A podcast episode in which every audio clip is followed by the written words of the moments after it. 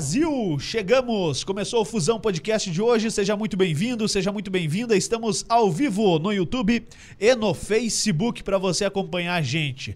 Hoje, para você participar do nosso bate-papo no YouTube é bem fácil, é só você se inscrever no nosso canal, se está inscrito, já ativa o sininho de notificações e aí está liberado o chat para você participar do nosso bate-papo, da nossa conversa, youtube.com/Fusão Podcast. No Facebook, além da página oficial do Fusão Podcast, estamos nas páginas parceiras da Fusão TV, da Fusão FM, da Estação Top. Hoje, do Paraná Política, já que o nosso convidado é político, é deputado estadual, é o Alexandre Curi. E também estamos na página do deputado com a live, com a transmissão ao vivo no Facebook. Bom, pode mostrar ele aí, a galera já vai ver. Alexandre Curi, deputado estadual. O cara mais votado no estado do Paraná, 2, 3 vezes, porque agora o Francischini foi cassado, então ele ficou como deputado mais votado. Alexandre Curi, obrigado por topar o convite e vir bater um papo conosco aqui no Fusão Podcast. Seja bem-vindo. Muito obrigado, Júlio. Obrigado pelo convite. É um prazer estar aqui participando do podcast, é um prazer conversar com todos vocês. E é uma honra poder mostrar a nossa história para a população do Paraná. O privilégio que você disse de, por 3 vezes ter sido o deputado mais votado do estado, fui 2 vezes o segundo mais votado. Então, eu tenho uma gratidão muito grande pela população do estado do Paraná, pelos municípios que eu represento. E essas votações são o resultado de um bom trabalho, de um grupo político e de pessoas que reconhecem aqueles deputados municipalistas que realmente representam os seus municípios na Assembleia Legislativa. Bom, legal. Vamos começar então o bate-papo. Deixa eu dar uma boa noite pro Léo Dal Negro também, que está aqui. Fala aí, Dal Negrinho, tudo bom? Fala, meu querido, tudo certo? Tá tudo bem, beleza? E aí? Vamos, tá tudo certo? Bora. Então tá bom. Fala aí dos parceiros nossos, a galera que ajuda a gente a ficar no ar, a galera que ajuda a gente a manter o estúdio, que é importante, né? É importante, né, cara? Vamos lá, você quer trocar de carro, pegar o carro novo pra família, você encontra lá na Civic, ela fica localizada aqui da Dona Rua Dona Isabel Redentora, no número 2799, esquina com a Avenida das Torres, aqui em São José. Mais informações no 41 3081 5669 e também no WhatsApp 41 98870 2567. Você quer os móveis de fundamento, uma mesa parecida com a nossa aqui, você encontra lá na Bulê Móveis. Ela fica localizada ali em Santa Felicidade, Curitiba. Mais informações nas redes sociais, na Bulê Móveis e também no site bulê.com.br. Agora, você quer aquelas marmitas saborosas na Nobre Hut, você encontra também. Agora estou com um kit lá, Juliano, de marmita fitness. Você... Vou comprar. Sem certeza? Vou. Marmita Fitness. É boa, cara. É boa, só que vem pouquinho. Não, mas agora tá congelada. Você compra o kitzinho deles. Aí mais legal congelado ainda, cara. 5 minutinhos, segundo o Everton, no micro-ondas tá pronto. Ah, ficou fácil, então. Chama eles no WhatsApp. 41 999 450367. Beleza. É isso aí? É isso. Então, fechou. Bom, vamos... Depois a gente fala da Berton também, que ampliou aí... O governo ampliou, a Receita Federal, na verdade, ampliou o prazo para fazer o imposto de renda, a declaração do imposto de renda, e a Berton Contabilidade faz, é aqui em São José dos Pinhais. Você acessa o site bertoncontabilidade.com.br, eles te passam todas as informações, tem o WhatsApp, fala com eles pela internet, é bem facinho, eles resolvem o problema para você, não vai esperar o leão te comer, viu? Bom, vamos lá. Ô Alexandre Curi, você começou a tua carreira política muito novo, né? E teu nome é muito forte, como você falou, nas cidades, um deputado que se diz e tem as ações municipalistas, está próximo dos prefeitos, tem uma base muito forte em diversos municípios do estado do Paraná. E pô, como é que é estar tanto tempo dentro da política e manter o tesão na parada? Porque quando você vê lá políticos que estão há muito tempo, cara, tô cansado, não é fácil e tal. E não, hoje você chegou aqui e falou, não, vamos para a próxima, mais uma, e quem sabe lá na frente isso ou aquilo. E pô, a gente vê que você tá na mesma pegada. Eu não te conheci antes, estou te conhecendo pessoalmente hoje só, mas dá para ver que a pegada é a mesma. Como é que mantém esse pique? Olha, primeiro, eu nasci na família de um político, né? Morei com meu avô durante 6 anos, meu avô já era deputado estadual, depois por um período ficou fora, foi cassado pelo regime militar. Em 1983, voltou como deputado estadual e acabou falecendo no 9º mandato como presidente da Assembleia. Então, 9 vezes presidente. 9 vezes. Ele foi 14 vezes deputado? Não, foi 9 vezes deputado estadual, foi 5 vezes presidente da Assembleia, 4 vezes primeiro secretário. Eu morei por um período na sua casa e... Peraí, você já vai continuar. Ô, Fabrício, vem aqui, mostra o Fabrício aí, cara. O Fabrício veio aqui para trabalhar. Não. E agora ele já criou nome. fogo na brasa. Mas eu vi que pro Pessucci você trouxe uma quantidade maior. Não, pra mim... mas o Pessucci é, pô, dá 3 de você? Você quer o quê? Chega aí. Pastelzinho, queijinho, calabresa. Que essa pimenta aqui, ela arde no final, é isso? Ela, no finalzinho, não quando sai, é no final quando você tá comendo, é isso? Ela dá uma pegada. Ô, Fabrício, vem aqui, mas se for no final, não tem problema. O problema é durante. É. Tudo bom, Fabrício? Vem aqui. Fala aqui, velho. É. Tranquilinho, cegado. Tranquilinho. Fogo na brasa. A gente vai ter que pôr essa logo aí, porque o Fabrício fez uma logo. Ele levou a sério o negócio de trabalhar. Né? Tá vindo um cardápio novo. Cardápio novo. O que mais? Essa semana aí chega um cardápio novo. Você vai assar carne na casa das pessoas, vai cozinhar se precisar. Tudo. Tá. Então, ó, você vai começar a campanha agora. Eu sei que provavelmente você vai ter que fazer algumas reuniões lá. É, isso aí. Deixar o telefone do Fabrício aí. Depois você passa o contato lá e chama o Fabrício uma noite lá pra fazer, dar o show dele. Pode ser? Pode. Qual que é o WhatsApp do Fabrício aí, Dal Negrinho? 41 99660 8969. Repita. 41 99660 8969. Beleza. Valeu, Fabrício. Obrigado. Pô, cara, eu tava com muita fome. Espera aqui mesmo, cara. Assista aqui. Ah, você vai pegar mais um negocinho lá? Pra mim, né, então, tá bom. Valeu. Dal Negro também.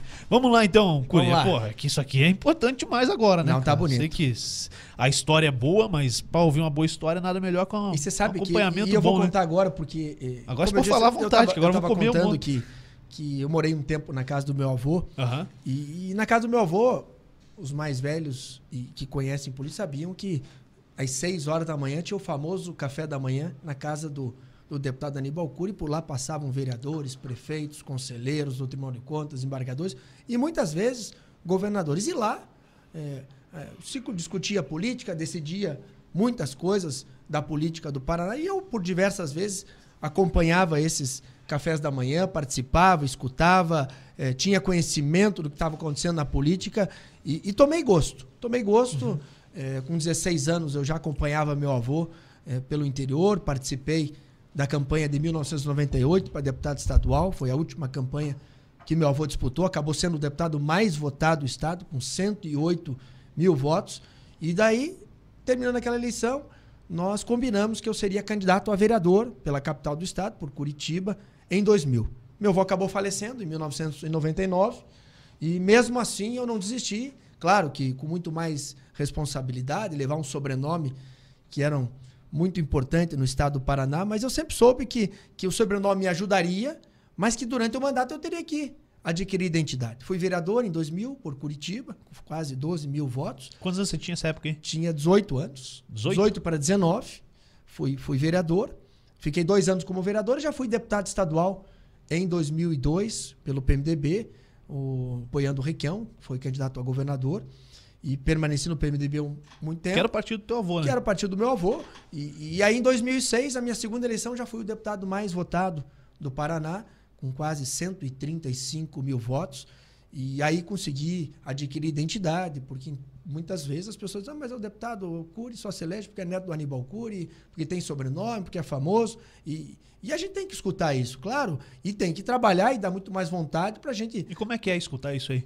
É normal, eu acho que... eu vejo aí, eu converso muito com o Requião Filho, vejo aí o César Silvestre, todos os filhos de políticos, a gente tem um orgulho de ter esse sobrenome, mas também temos a responsabilidade de adquirir identidade. Às vezes, pelo sobrenome, você acaba ganhando uma eleição, mas para se reeleger, você tem que mostrar trabalho, tem que mostrar serviço, tem que mostrar competência. Então, eu sempre respondi dessa forma. Claro que o meu sobrenome me ajudou e ajudou muito a eu ser vereador em Curitiba, a ser deputado estadual pela primeira vez, mas só com o sobrenome eu não estaria reeleito em 2006, sendo o deputado mais votado do Paraná, mais uma vez eleito em 2010, sendo o deputado mais votado do Paraná, eleito em 2014, sendo o segundo mais votado do Paraná, perdi para o atual governador Ratinho Júnior, que foi candidato a deputado estadual, e eleito mais uma vez, com 147 mil votos em 2018, perdendo para o Francischini, que foi um fenômeno, fazendo a maior votação da história do estado. Foram 2, né?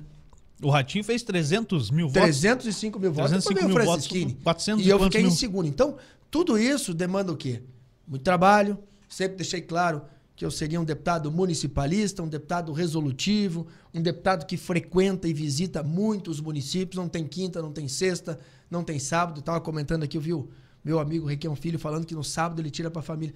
Eu não consigo fazer isso. Eu tenho um deputado que tenho 160 municípios, 90 prefeitos que indicaram o meu nome na Casa Civil para que eu pudesse representá-los no governo do Estado e na Assembleia Legislativa. Então, eu chego em casa sábado à noite, visitando, e se tiver que cumprir toda a agenda, você não volta para casa. Então, é muito trabalho, é desgastante, mas eu gosto disso. Sempre gostei de política, sempre fui um apaixonado por estar ali, defender os municípios. Cheguei bem a esse ponto em 98, quando fiz uma campanha para deputado estadual com meu avô. Claro, uma campanha diferente, uma campanha já consolidada. E depois tive que fazer uma campanha em 2002, criando novos municípios, novos espaços, porque não era fácil. Meu avô tinha acabado de falecer e os prefeitos, claro, os prefeitos ficaram sem o deputado Aníbal Khury, tiveram que procurar outros deputados para representá-los. Então, fui candidato a deputado estadual em 2002 com 90% do grupo político do meu avô, já com compromisso com outros deputados. Então, eu tive que abrir novos municípios, criar novos redutos e conseguir me eleger pelo PMDB. Uma eleição dificílima, aquela de 2002, e como eu disse, daí depois com reeleições, com grandes votações. São 5 mandatos, são 20 anos, então você está com 40 aí? Vou fazer 43 agora. 43 anos. Você já pode ser candidato a senador, né? Eu não posso. Os caras não querem deixar eu ser candidato. Eles estão com medo do Juliano ser candidato e fazer pouco voto. Mas, pô, você não tem pretensões maiores além... Não que, pô, deputado estadual, não, pretensão maior. Mas, pô, experimentar outras coisas, ser candidato a senador, ser candidato a deputado federal... O teu nome foi cogitado, eu vi há alguns dias alguma notícia em algum lugar aí que eu não lembro, me perdoe, provavelmente seja no Paraná Política, lá no Instagram, @ParanaPolítica, se você não segue, siga lá. Para ser vice-governador do Estado, como é que é? Você não tem essa pretensão? Você fica lisonjeado e claro que quem está dentro da política almeja chegar um dia ao Senado, ao governo do Estado, a vice-governador, e vai chegar esse momento. Eu acho que vai chegar esse momento... E eu entendo que, nesse momento, eu preciso de uma reeleição para deputado estadual, quem sabe uma futura reeleição do Ratinho, ocupar um cargo no Executivo, como uma secretaria importante, para depois, lá na frente, com 2 vagas ao Senado, uma vaga aberta ao governo do Estado, com uma vaga aberta à vice, aí postular algo maior. Mas eu não tenho a dúvida que eu estou me preparando para isso, tenho percorrido o Paraná, tenho ido em municípios onde eu não tenho base eleitoral para ter conhecimento, para discutir com a população, para discutir com os empresários, para conhecer os 4 cantos do Paraná, para estar pronto, quem sabe daqui 5 anos, disputar uma vaga ao governo do Estado, disputar uma vaga a vice, ou quem sabe as 2 vagas ao Senado. Gostaria muito do Senado, tenho uma relação muito grande com o Legislativo, acho que o Senado... É muito importante para você ir lá, não só aprender, mas para fazer grandes discursos, para defender demandas históricas do nosso Estado. Então, nós temos agora uma eleição de uma vaga ao Senado. Sim. Temos aí a reeleição do Álvaro Dias. O que você acha? Você acha que o Álvaro leva assim? Eu acho que é muito cedo. O Senado é muito cedo, né? Nós tivemos... O Requião dormiu o senador e acordou derrotado. O Beto Richa, muito provavelmente, seria o senador, ganharia o Requião.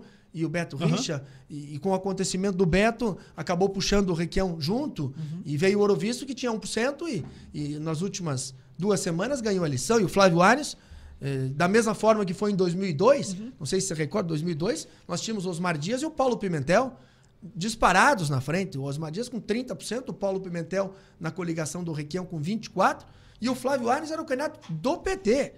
Sim, foi eleito pelo PT. O próprio Paulo Pimentel, na época, pedia voto para o Flávio Arns. Segundo voto, vocês votem no Flávio Arns. Flávio Arns acabou ganhando com os Osmar Dias. Então, o Senado é uma eleição diferente, é uma eleição que é definida na reta final. Claro, temos o Osmar Dias, o Álvaro Dias foi governador do Estado, um grande senador. Temos aí por lado do Ratinho aí um nome que foi ao PP, o Guto Silva, que foi chefe da Casa Civil. Nos bastidores, aí uma conversa muito avançada com o presidente Bolsonaro da candidatura do Paulo Martins, deputado federal. Eu soube hoje aí, de uma possível composição... Ao Senado? Ao Senado, Paulo Martins ao Senado pelo PL, que é o partido do Bolsonaro. Temos aí uma costura do candidato da coligação do PT. O PT pode deixar de ter candidato a senador e o PDT ter o seu candidato ao Senado. Aí o Fluid poderia ser o nome, o Goura. Então, as composições estão sendo feitas. Eu entendo que o governador Ratinho saiu na frente por ter feito uma grande composição. Nós temos hoje, vocês estão em quantos deputados lá no PSD? Nós temos 15 deputados estaduais no PSD. Não virou uma chapa da morte? É uma chapa boa, porque é uma chapa... Para você, sim, são 150 mil votos. São 15 deputados estaduais e na projeção que nós estamos fazendo... 17 e mais uma na sobra, 18 deputados. 18 vagas? 18 vagas. Cadeiras na próxima? 18 cadeiras. Seria a maior bancada da história da Assembleia Legislativa. E o governador já tem a composição com o PP, com os republicanos, com o PL, então, que são partidos importantes. O próprio PSB, que a nível nacional estará com o Lula, mas aqui vai coligar com... Mas se fizer a federação, né? Se fizer a federação, fica difícil. Quem fez a federação até agora foi o PV com o PT, mas se o PSB fizer a federação, daí impossibilita. Mas o deputado federal Luciano Dutti, que ficou como presidente, garantiu que não terá a federação e que vai coligar. Então, o governador Ratinho pode ter na sua coligação aí uma bancada de 33 a 35 deputados estaduais eleitos para a Assembleia Legislativa. Cara, o Requião Filho falou um negócio aqui, que agora você é do outro lado, você está do lado do governador. Sim. Né? Ele falou que quem está com o governador tem que pedir bênção e votar o que o governo mandar. É assim que funciona? É assim que funciona. Claro que você está na base de apoio, você tem que apoiar os projetos enviados pelo governador. Mas eu já vi, muitas vezes, o governador encaminhar mensagens e a própria base do apoio, orientar para votar contra. Eu fui da base de apoio do governador Requião. Fui de 2002 a 2006, 2006 a 2010. E perdemos poucas votações na Assembleia Legislativa. E o Requião teve diversos embates com o PT. O PT, dentro da Assembleia Legislativa, era o partido que mais criava problema para o próprio Requião. O PT sabe fazer oposição, né? Sabe fazer oposição. Sabe fazer oposição. Isso foi, sabe, ser situação... Também sabe fazer oposição o saber ser posição deles. O Requião sempre soube fazer uma grande oposição, entendeu? E quando foi governo também, muitas vezes não aceitava essa oposição. Então, eu acho que a Assembleia, com essa ampla coligação, e as pesquisas mostram aí uma reeleição do governador Ratinho. Claro, saiu eleição, uma hoje, né? Eleição, com 58%, o Requião com 20 e poucos. Eleição. Mas... Mesmo que o governador Ratinho não vença as eleições, ele terá uma base de 33 a 35 deputados, porque o governador pode não vencer, mas os deputados estaduais estão numa coligação fortíssima ali, né? Nós temos números enormes, 17 deputados para o PSD, 7 para o PP, que está na coligação do Ratinho, 6 para o União Brasil, que está na coligação do Ratinho, 4 para o PL, 4 para o Republicano, todos esses partidos que já estão declarados que estarão na coligação do governador Ratinho. Então, mesmo que não vença a eleição, terá uma grande base na Assembleia Legislativa. Que daí passa a ser a oposição. Claro. Ô, Khury, como é que é, por exemplo, assim, você falou aí, você, Requião Filho, outros tantos que carregam o nome de família, numa saída, e eu sou favorável, um dia, quando eu for deputado federal, vou apresentar essa proposta, talvez nunca, né? Mas de dois mandatos só, cara. Nada contra, vocês estão aí, vocês estão no jogo, o jogo... Ele é liberado para isso, né? Sim. Mas, na minha opinião, tinha que ser só 2 mandatos, e tanto para o legislativo quanto para o executivo, e vai para frente, cara. Vai, se reelege, sai deputado, sai outros mandatos. Enfim, é a minha ideia. Mas por que isso? Porque você já é deputado estadual. Sim. Se eu resolver ser candidato a deputado estadual, hoje, eu tô ferrado. Tipo, não tem, claro, tem uma vantagem muito grande para quem tem mandato. Comparação, né? Pô, eu saio daqui com 5 votos. O meu, da minha mulher, acho que sim. Da minha mãe, da minha esposa e da minha sogra. Tenho 6. 6. O meu sogro também vota em mim. Vota da tua mulher, vota da tua esposa. Da minha esposa e da minha mulher. Então, era da minha sogra que tava sobrando. Eu acho que você tem razão. Em relação a é uma desvantagem muito grande, cara. Nós temos que reconhecer. Não só pelo sobrenome político, pelo conhecimento. Não, e também mas pelo mandato, não tenha dúvida. Você trabalhou os 4 anos. Eu estou há 4 anos... trabalhando, eu vou aos municípios, eu tenho emendas, eu vou às secretarias. Tem as bases prontas. Eu libero recursos. Os prefeitos, claro, o prefeito não pode estar te apoiando, o prefeito tem que apoiar alguém que tem mandato, porque ele precisa de alguém que tenha faça esse elo de ligação. Eu respeito a regra do jogo, entendeu? Eu também acho que esse número enorme de mandatos não é bom. Precisa essa oxigenação, precisa essa mudança no legislativo. E isso ocorre a cada eleição. Nós tivemos um fenômeno na última eleição. Nós tivemos deputados com 12 mil votos se elegendo deputado estadual. O subtenente Everton, né? Subtenente Everton. Foi caçado, foi, perdeu uma lata. O deputado acabou sendo caçado. Mas houve essa constatação, houve essa mudança. Então, claro que a vantagem é enorme para quem tem mandato, mas para quem trabalha. E eu não vi deputado que ficou 4 anos sem trabalhar se reeleger lá dentro. Pode se reeleger numa onda, depois acaba. Então, esse número enorme de mandatos são daqueles deputados que têm serviço prestado, aqueles que trabalham, aqueles que não têm final de semana, aqueles que estão no município ouvindo, aqueles que aceitam críticas. Entendeu? Eu sempre defendi de que nós estamos lá, somos funcionários da população, nosso salário é pago pela população e nós temos que aceitar as críticas. Eu vejo muito deputado aí indo para a tribuna, ofendendo, porque foi... Eu jamais subi numa única tribuna para contestar um post, para contestar um comentário. Pelo contrário, eu sempre saí da Assembleia, levei a crítica, botei a cabeça no travesseiro, pensei e disse, olha, parte ele tem razão, tem que mudar. Então, eu acho que se eleger é muito difícil, se reeleger é mais difícil e manter vários mandatos é muito complicado. Então, há uma vantagem? Não tenha dúvida nenhuma que é uma vantagem enorme de quem tem mandato. Mas quem não trabalha acaba saindo e por isso que nós estamos tendo aí nas últimas legislaturas muitas renovações. Pô, a gente falou aí de mandatos e de família. Deixa só eu fazer uma menção aqui ao falecimento do filho do Max Rosmann, né? O Paulo Rosmann. Meu amigo. Paulo Rosmann faleceu. Ele tentou ser deputado federal em 2010, vezes, né? Uhum. O pai dele faleceu em 2008. Foi uma pessoa que trouxe muito recurso aqui para São José dos Pinhais, o Max, e não conseguiu, né? Você sabe que eu tive o privilégio de...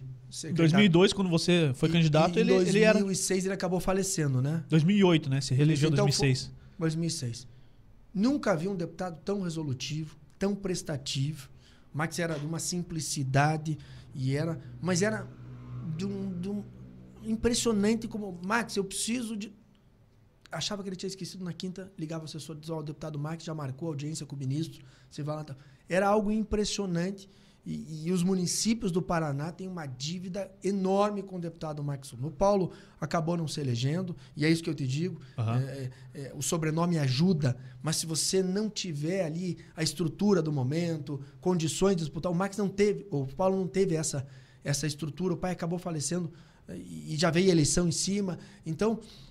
O Paulo, meu amigo, morreu muito cedo, 4 filhos. Sabe o que foi o falecimento dele? Eu procurei hoje, não achei nada. E eu acho que foi cirrose hepática, putz, pelo que aconteceu. Ele fez uma cirurgia bariátrica e não poderia beber, acabou consumindo bebida alcoólica e veio essa cirrose hepática. Então... Eu falei com ele no final do ano, ele estava muito magro, não queria mais nada na política. Mas a família Rosmann tem uma grande história. O Max, olha, eu tive o privilégio de, por 2 eleições, fazer dobrada com ele aqui na região metropolitana, no Vale da Ribeira.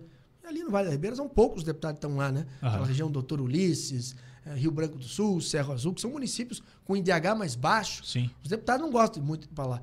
E eu tenho o privilégio de ser o deputado de todos aqueles... O Max estava sempre comigo, era a dobrada do meu avô.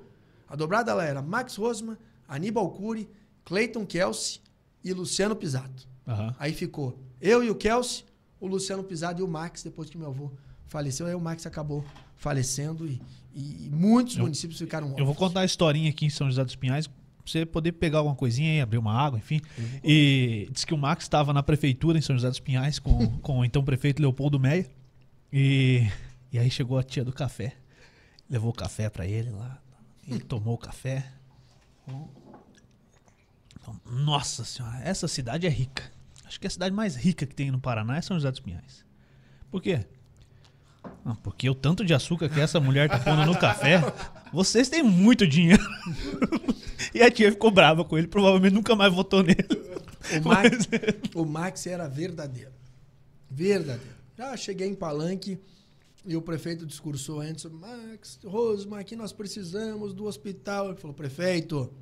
Não prometo que você não vai cumprir. Eu não vou prometer hospital, não tem dinheiro para o hospital. Max era verdadeiro, direto, não tinha esse negócio de demagogia, mas era resolutivo. Foi deputado, foi candidato a prefeito de Curitiba, foi deputado por muitas vezes e seria deputado o resto da vida, porque era impressionante o que trabalhava o deputado Max Rosmann. Você foi eleito pelo PMDB, a última foi pelo PSB, né? Tchau, foi pro PSB. Nós estávamos no PMDB, fui eleito em 2002, apoiei o senador Requião na época. E naquele momento, o Álvaro Dias era 60%, 70% dos votos. Tinha 15 partidos naquela época, 14 já estavam fechados com Álvaro Dias. Ninguém acreditava que o Requião ia ser candidato a governador em 2002. Eu era vereador, fui pro PMDB. O Requião tinha uma reeleição ao Senado tranquila, com 80% dos votos dos paranaenses. E nós fomos pro PMDB, tínhamos lá 7, 8 deputados, o Caíto Quintana, o Anibeli, o Valdir Pugliese, eu. Entrou o Artagãozinho também, o pai tinha sido deputado, hoje é conselheiro, o Artagão de Mattos Leão, o Nereu Moura, aquele PMDB histórico. E ganhamos as eleições do segundo turno, o Lula veio aqui no segundo turno, apoiou o Requião, mas o Requião estava muito forte naquelas eleições. Em 2006, me reelegi pelo PMDB. Uma eleição mais apertada do Requião, né? Uma eleição mais apertada, uma eleição que era pronta para terminar no primeiro turno, acabou indo para o segundo turno e foram 9.000 e poucos votos de diferença. Aí, em 2010, o PMDB, o Pessutti assumiu o governo do Estado, não foi candidato à reeleição, o PMDB decidiu. Por que não foi?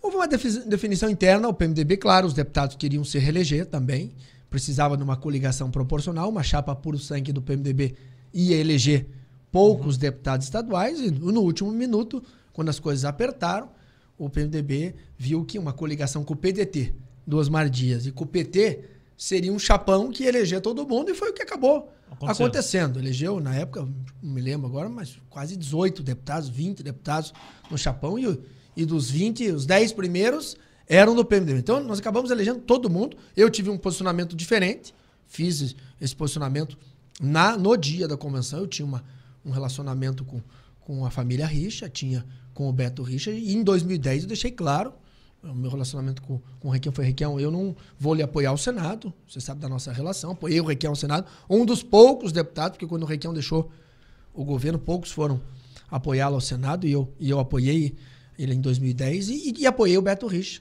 que tinha renunciado à prefeitura, ganhou o governo do Estado, e aí nós dissemos ao Requião que nós estávamos na base de apoio do Beto Richa, governador do Estado, que nós estaríamos caminhando com a reeleição. O Requião, naquele momento, não tinha pretensão de ser candidato a governador em 2014. Mas deixou foi, claro. Né? Depois foi.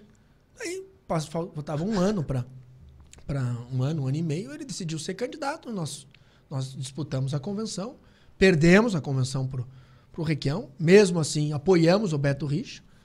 E aí, depois, o clima não ficou bom, claro, né? Nós perdemos a convenção, apoiamos o Beto Richa e aí acabamos indo pro PSB.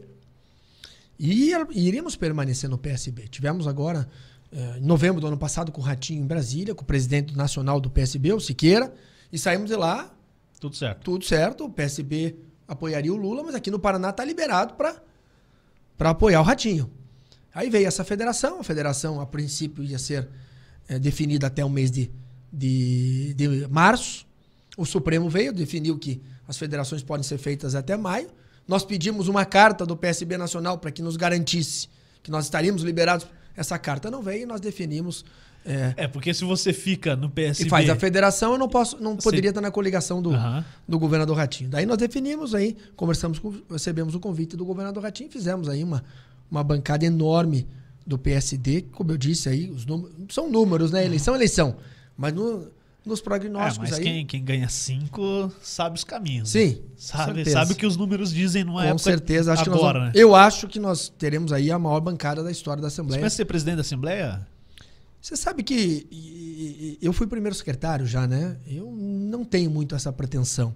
Meu avô foi, é um cargo importante, mas eu penso mais na frente em disputar, quem sabe, um Senado, um governo do Estado. E a presidência da Assembleia te toma muito tempo, né? Você tem que cuidar da parte administrativa, você tem que presidir as sessões, então te limita algumas coisas. Eu quero, se reeleito deputado estadual, aí me preparar mais, visitar muitas regiões que ainda não visitei, como o sudoeste do Paraná, o oeste, onde eu não tenho base.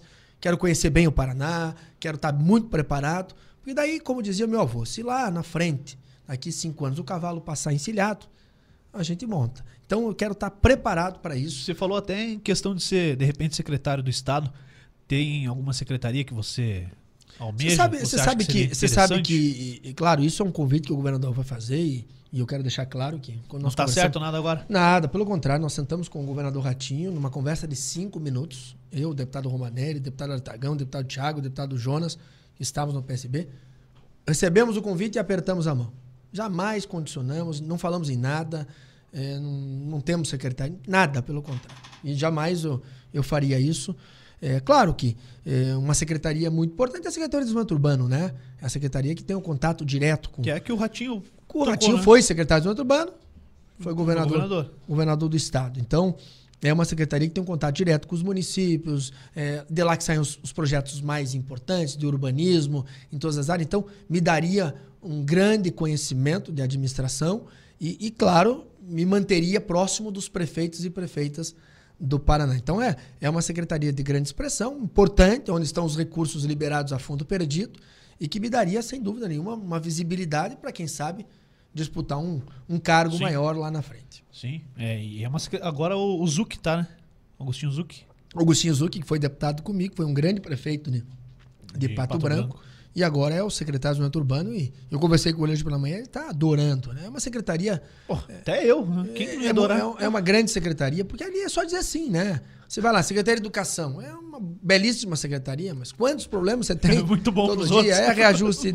Então, a saúde, imagine, estava falando com o Beto Preto esses dias. Candidato a deputado federal, né? Candidato a deputado federal, ficou 2 anos no meio de uma pandemia. Pré-candidato agora, não pode falar, nem você pode falar que é candidato, senão pré-candidato. E vai ter uma dobrada, né? Dois nomes que foram muito bem na pandemia. Márcio Sulak, secretária de saúde de Curitiba. Ela vem estadual? Federal. Vai estadual, pelo PSD, pré-candidata, e o Beto Preto, pré-candidato a deputado federal.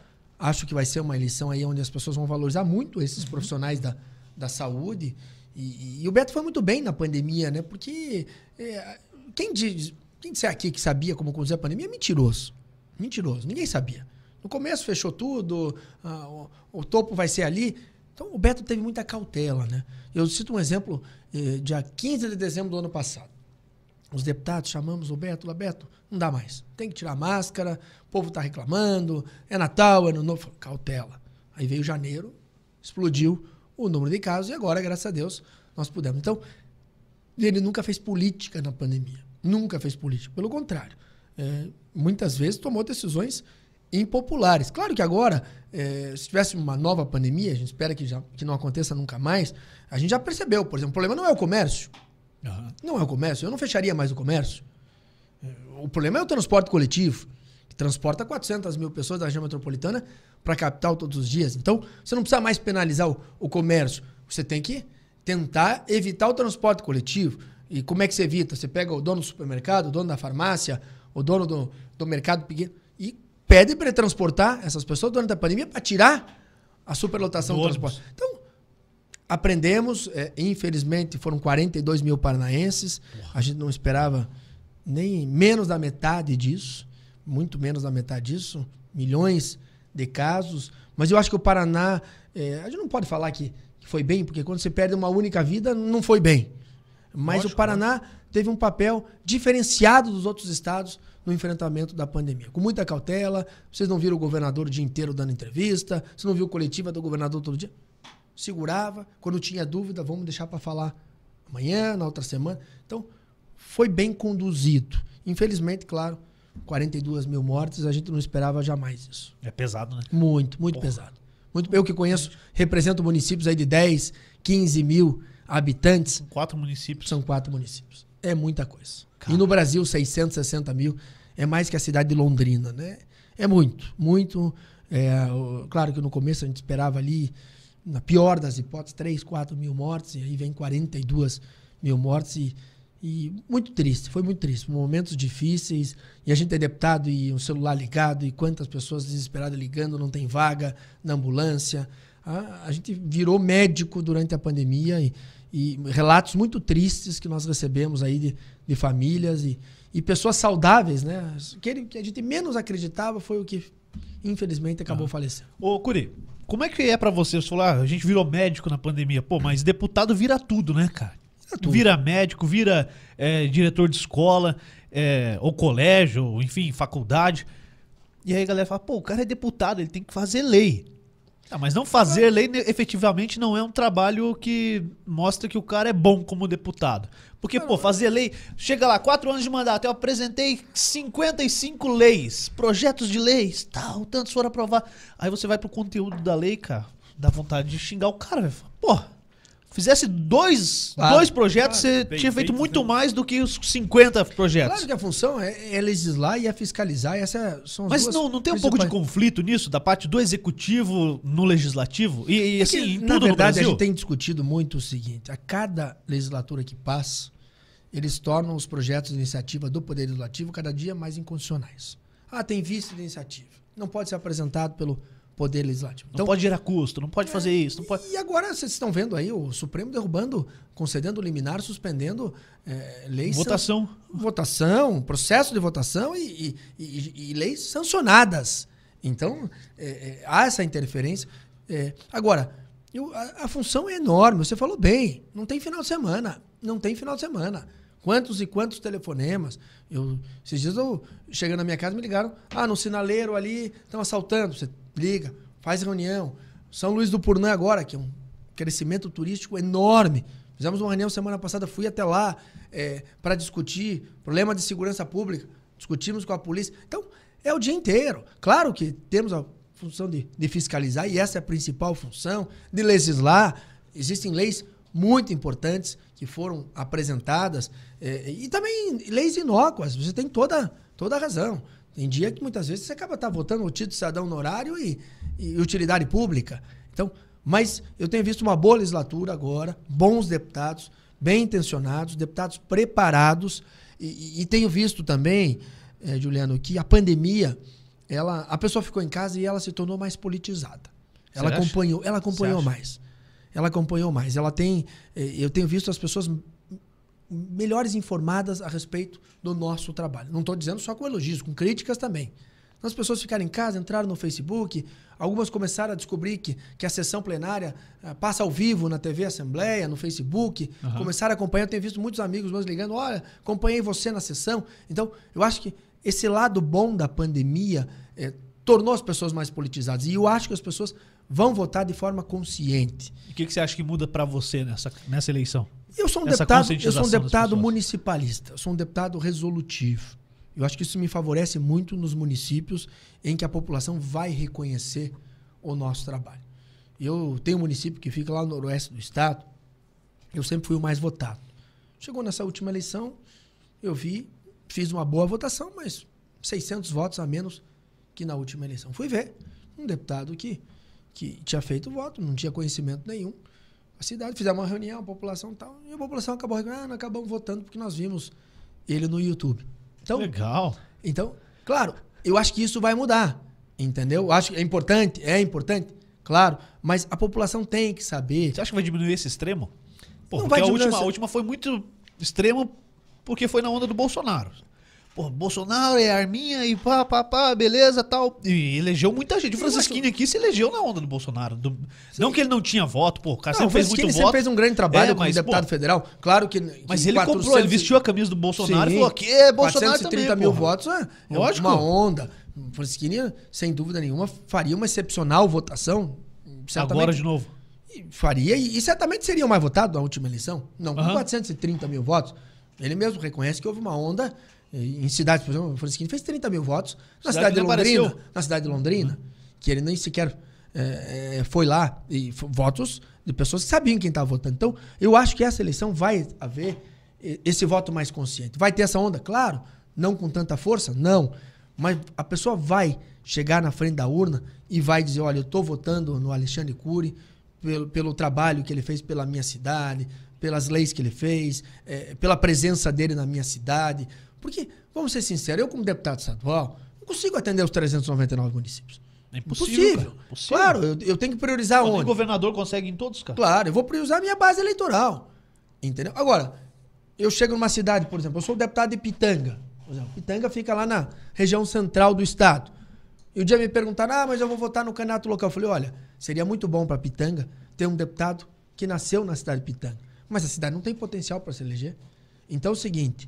Eu sou o deputado que representa Pitanga. Agora, se você me provar que tem um deputado estadual que sai eleito aqui da região, eu reconheço que é muito melhor vocês terem um deputado que mora aqui. Então, é muito bom o deputado municipalista. Então, agora, a população também tem que ter esse reconhecimento daqueles deputados que têm serviço prestado. Então, a gente fica triste, fica chateado no momento que a urna abre e você está 4 anos trabalhando para aquele município e acaba votos indo para um deputado que nem sequer pisou naquela cidade. Quanto tempo que leva você ficar chateado? Porque, pô, você fez bastante voto. Você elegeu com 147 mil votos. Imagina a festa que é, né? Na hora que estoura, abre lá a urna.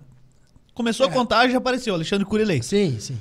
Festa? Festa um dia, festa 2 dias, sei lá, uma semana de festa. Quando é que você vai fazer o checklist ali? Ah, uma semana depois. Aí você começa a ver os municípios e claro, eu falo chateado, é modo de falar aqui, porque a gente vê um município em que você esperava uma votação.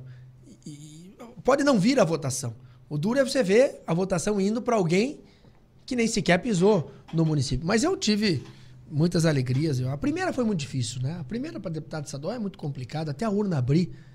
Eu não sabia o grau de conhecimento das pessoas em relação ao meu nome no interior do estado. Eu sabia que conheciam o meu sobrenome. Não sabia também o grau de transferência disso. Uhum. Quem que vai transferir? Meu avô tinha morrido há 2 anos atrás. O grupo político dele já estava com esse, com aquele deputado. Então, a primeira é muito complicada, até a urna abrir. E, claro, o frio na barriga vem em todas. Em todas. Você vê aquelas projeções... Teve medo de perder a última. Você... Não, a última... Não, né? Não tive medo de perder. Medo de perder, não. Mas você espera ali uma grande votação. E essa última foi uma lição complicada, porque as urnas foram abertas, os deputados de Curitiba saíram na frente e travou. O TRE travou. Então ficou... Pô, é verdade. Não foi só na eleição para prefeito da última, né? Não. Já antes. Não, para deputado acontecido. Travou. E ficou 25 minutos travado. Que legal, né? E daí você começa a receber, claro. Você começa a receber os votos do interior. Pelo boletim de urna que a galera faz. Boletim de urna. Entendeu? E daí quando voltou, já veio o Francischini com 350 mil votos e eu com 120 mil votos. Já ficou bravo. Não, esse cara aí não. Não, eu confesso que na última semana eu sou amigo do Francischini, meu amigo, gosto muito dele. Mas será que ele vem aqui, se a gente chamar? Claro que vem. O Francischini é gente fina. Pô, pode trazer que ele vem aqui. E eu já sabia na última semana que perdia pra ele. A onda era muito forte. Não imagino o tamanho dessa onda. Jamais. Imagina o cara que sai candidato. Mas jamais você... Não, o cara que sai candidato lá e fala, pô, eu acho que eu vou ganhar. Mas dá pra ganhar. Sabe como é que você percebe? A hora que você faz o corpo a corpo. Quando eu ia entregar o santinho, a pessoa, você tá no partido do Bolsonaro? Eu falei, não. Eu tô apoiando o Bolsonaro, mas não tô... Não. Você não tá no partido do Bolsonaro, então você não é meu candidato. Eu quero que você diga, no 17. Você tá no 17? Não. Então você não... Então... E as pessoas diziam, então eu vou votar no candidato que tá no 17. Só porque tá com ele. Eu já sabia quem que era. Claro. Eu já imaginava quem era, né? Eu quero mandar um abraço aí pro pessoal. Manda um abraço pro pessoal de São João do Ivaí. Tá lá São o João Caveira, que foi vice-prefeito, o Juninho, que foi prefeito, do Gerson, que trabalha comigo. Estão assistindo. Onde é que fica São João do Ivaí? São João do Ivaí fica perto de Ivaiporã, o Vale do Ivaí. Que é a região do governador Ratinho. O governador nasceu em Jandaia. Pô, toda a região é dele, né, cara? Toda... Os caras vendem bem, velho. O Ratinho mas fala que a região dele é São José dos Pinhais, cara. Porque ele ficava aqui, ele dava skate aqui, né? Aqui e tal. Morou em Campo Largo e morou em São José dos Pinhais. Morou. Então, pessoal de São João do Ivaí, um beijo no coração de vocês. Quando eu for candidato a senador, eu vou aí. Mas vai demorar, cara. Tem que ir mais 8 anos ainda. Os caras não mudam a lei, cara.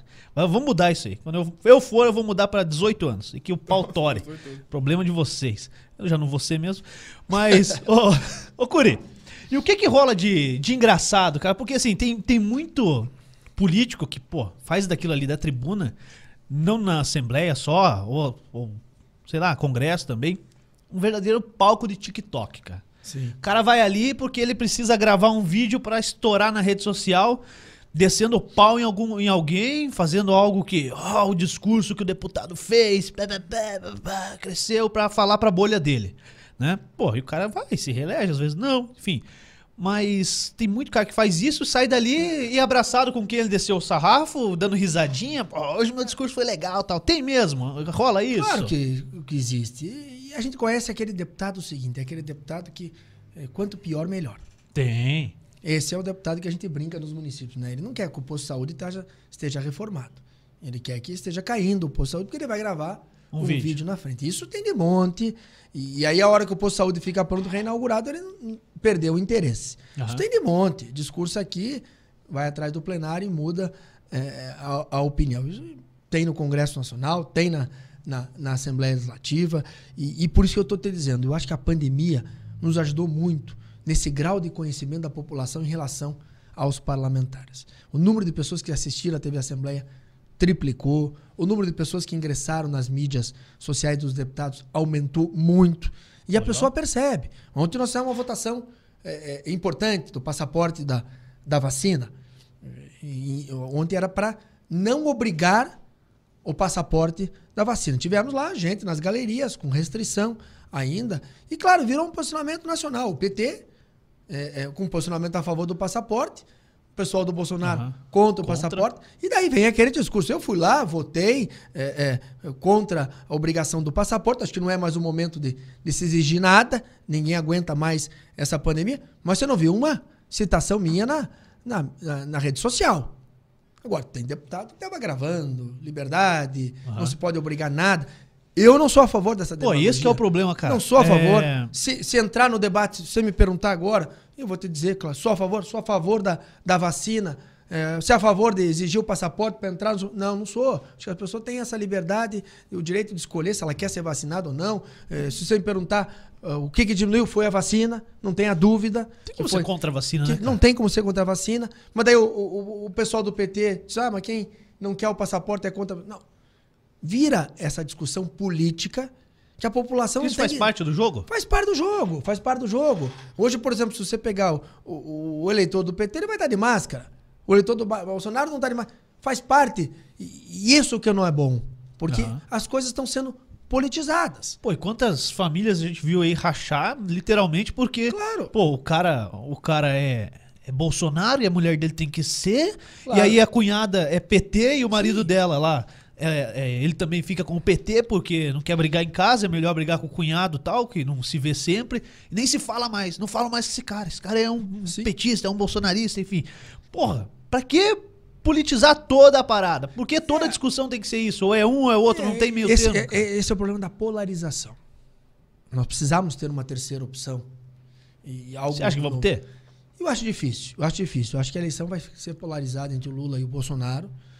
Não tem mais tempo para criar uma terceira via. Quando a gente começou a fazer, hoje é edição 112.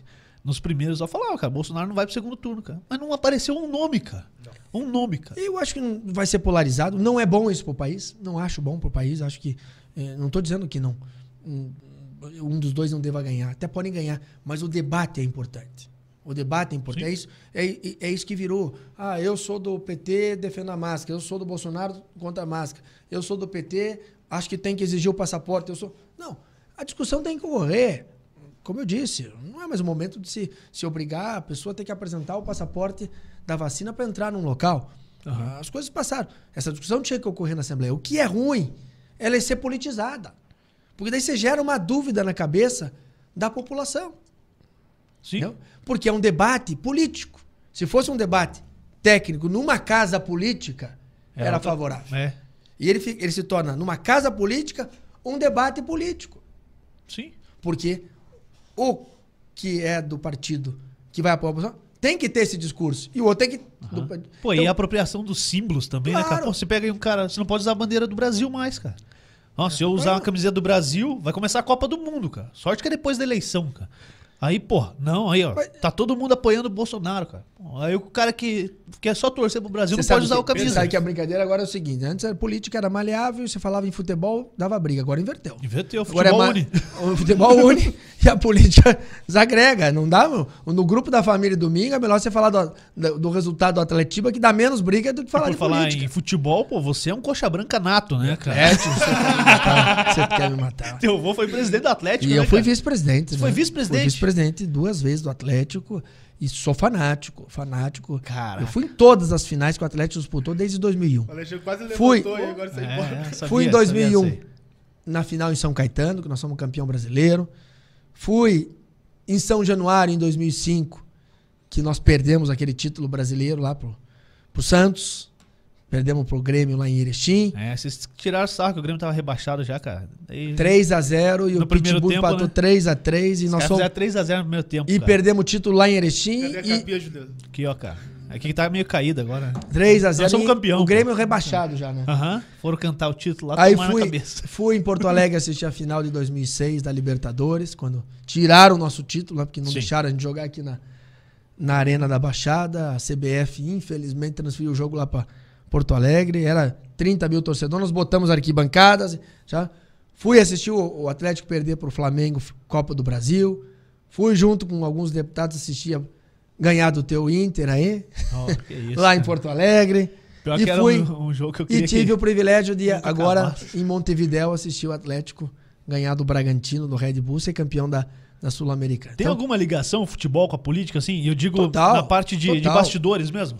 Vou te dizer uma coisa, você não sabe a força que tem o futebol. Meu avô foi presidente da Assembleia 5 vezes, 9 vezes deputado estadual. Meu avô chegou em Paranavaí uma vez, que não era a região política dele, não era a base eleitoral dele. E um senhor disse, eu conheço o senhor de algum lugar. Ele falou, não, eu sou o Aníbal, presidente da Assembleia. Ele falou, não. Não é daí, não. O senhor em 77 foi presidente do Atlético, não foi?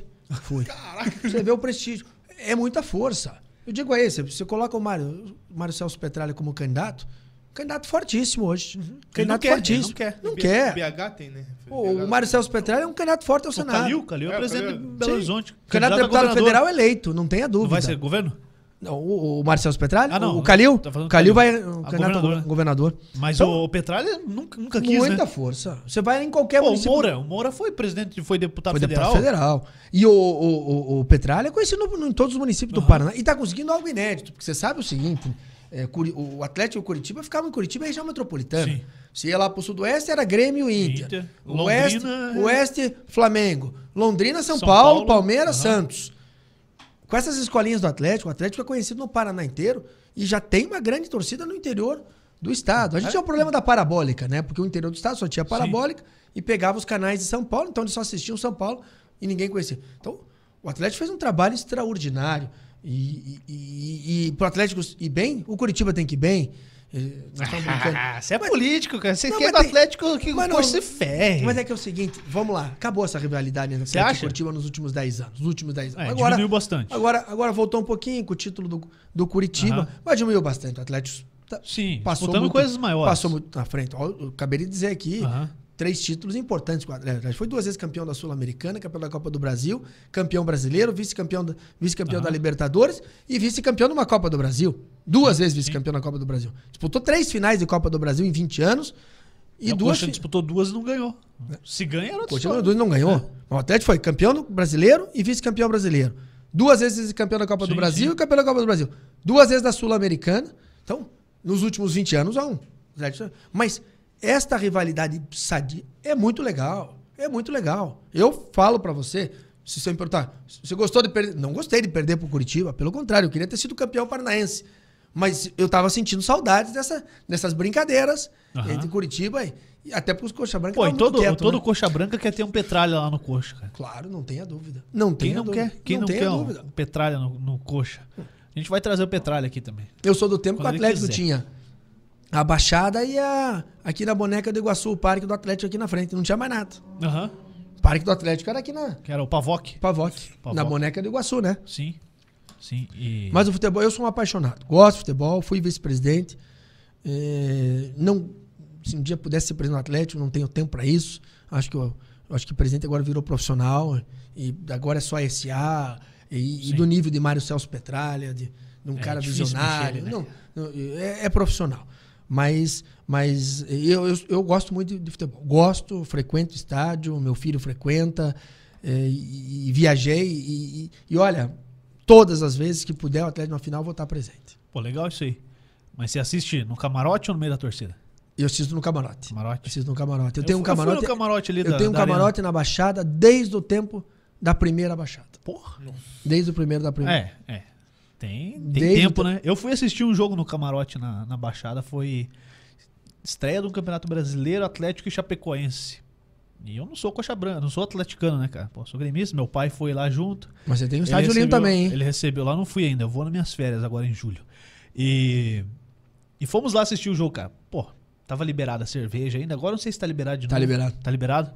Porra, atendimento no camarote, você tá maluco, cara. Ó, salgadinho, parece isso aqui, cara. Mas você sabe que a arena... Mas a arena em qualquer cadeira, você se sente super bem. Né? É, já tá muito bem projetado.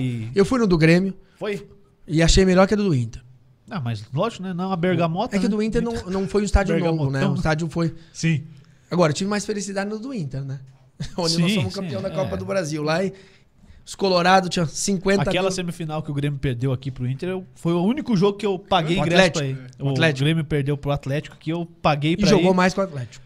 É, e o Kahneman quase quebrou a perna do cara. Foi expulso e nos pênaltis dançou. Mas, além de perder, ainda tomei 2 multas porque parei o carro em lugar proibido. Então, não pare o carro em local proibido em dia de jogo e nem em outros dias. Em dia de jogo só. É, não, nos outros dias também não. Tudo. Pô, 2 multas, cara. O cara passou uma vez, tava lá. Passou de novo pra multar, cara? Já foi uma, porra. Pra que dá 2? Porra, tá de sacanagem. Como é que eu ia tirar o carro no meio do jogo? Não acho que ele descobriu que você era gremista. Não, só pode. Era um carro azul. Bom, Khury, o que você acha que vai pesar mais agora, cara, nesses próximos dias? Você acha que vai ter que esperar um pouco mais essa definição de quem vai ser candidato a presidente, a vice? Porque o Lula parece que fechou, né? Parece que vai com o Alckmin mesmo. Eu acho que ele tá definido, né? O Bolsonaro... Já declarou que... Quem vai ser vice do Bolsonaro? Diz que é um vice de Minas Gerais, né? Minas? É, porque Minas tem um histórico de definir eleição, né? Cara? Mas ali a definição vai ocorrer no final. Não tenha dúvida. Eu acho que o Lula está definido com o Alckmin de vice. Bolsonaro aí não sei se vai optar por uma mulher. Acho que a tendência é optar por uma mulher. Tem alguns ministros que acabaram deixando os ministérios aí que são colocados como pré-candidatos. Eu vi até o nome do...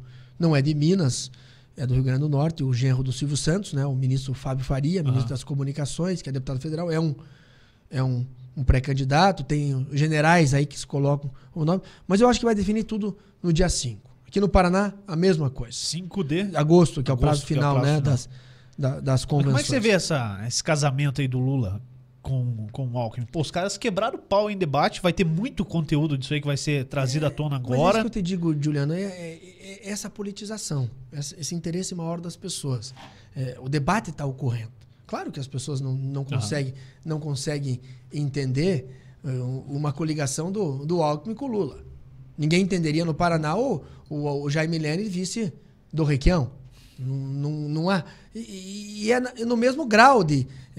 eu acho que não soma, perde. O Alckmin é um cara equilibrado, um cara muito preparado, foi 4 vezes governador de São Paulo, mas todas as vezes pelo PSDB, né? Uhum. Combatendo as políticas públicas do PT. Então... Pô, seria o mesmo que colocar agora, tipo, Beto Richa e Requião. Sim. Se encontraram, Beto Richa e o Requião? O Requião disse aqui que houve um encontro, mas politicamente... São afastados, não há como colocar no mesmo palanque. Eu acho que o Lula, a estratégia do PT em trazer o Alckmin não é nem somar votos, é de trazer uma tranquilidade para o mercado. O Alckmin, pelo equilíbrio, pelo 4 mandatos de governador de São Paulo, tem um prestígio grande no mercado. Agora, a reação da população não foi muito positiva em relação a esse casamento, né? A gente vai saber esse resultado nas eleições, mas a princípio eu tenho sentido uma reação negativa em relação a esse casamento. É, porque o Lula tanto ganhou uma eleição em 2002 com o Alencar, né? Zé Alencar. E era mais ou menos essa ideia, não exatamente igual, mas pô, mais ou menos essa ideia. Traz um pouco de tranquilidade com o vice, um público que não era do Lula. Em 98, o Brizola foi vice do Lula, né? Então, pô, os dois, o Brizola, pô. Trouxe o eleitorado de Minas Gerais, né? Os de lá. E aí dá um pouco mais de tranquilidade e me parece que é a mesma estratégia, né? Tipo, a mesma ideia, traz o Alckmin, tem as brigas do passado, acho que ficaram no passado, passa um pouco dessa ideia de que para combater essa violência toda que representa o Bolsonaro, eles precisaram se unir agora, porque é algo maior. E uma sinalização de vai ser um Lula paz e amor, com um governo parecido como 2002. O Lula, quando ganhou as eleições em 2002, o primeiro ato dele, ele rompeu com os militantes do PT, ele trouxe o Henrique Meirelles, que era o deputado federal mais votado de Goiás, do PSDB, fez o cara renunciar ao mandato, porque para assumir ministério não precisa renunciar, mas para assumir o Banco Central você não pode ter que renunciar. E o Meirelles renunciou e assumiu o Banco Central.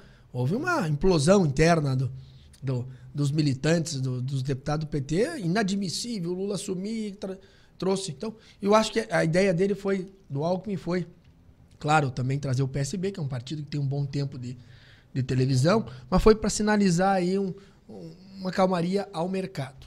Mas eu vejo, e no eleitor, o casamento não caiu bem a princípio. Agora tô comendo, pô. Fica à vontade. E aqui no estado, o que você acha que vai dar? Aqui no estado... assim, de união aí. Eu acho, como eu disse, o Ratinho tem aí o PP, do Ricardo Barros, da ex-governadora Cida Borghetti, agora do pré-candidato ao Senado, Guto Silva. Tem, dentro do PSD, deputados fortíssimos. O PP aí... A Cida era vice do Beto Richa. Foi candidata, inclusive, a governadora, né? Não teve sucesso. Sim. O Ricardo Barros também tá em todas, né? O Ricardo Barros tá em todas. Ele foi ministro da Saúde do Temer. Agora é o líder do governo Bolsonaro. Do Bolsonaro. Vamos trazer o Ricardo Barros aqui. Ah, se ele topar vir aqui, vamos embora. O Ricardo Barros foi muito trabalhador uma vez, né? Foi candidato a senador em 2010, ele e o Gustavo Frutti pela coligação do Beto Richa contra o Requião e a Gleisi na coligação do Osmar Dias. O Osmar Dias perdeu a eleição, mas os dois senadores dele se elegeram. A Gleisi e o Requião. Então vai ter o PP do Ricardo Barros, tem o Republicanos. Mas você acha que vice vem o Darci Piana mesmo? Eu acho que a tendência, o Ratinho tem sinalizado internamente que quer manter o Piana. O Piana é uma pessoa maravilhosa.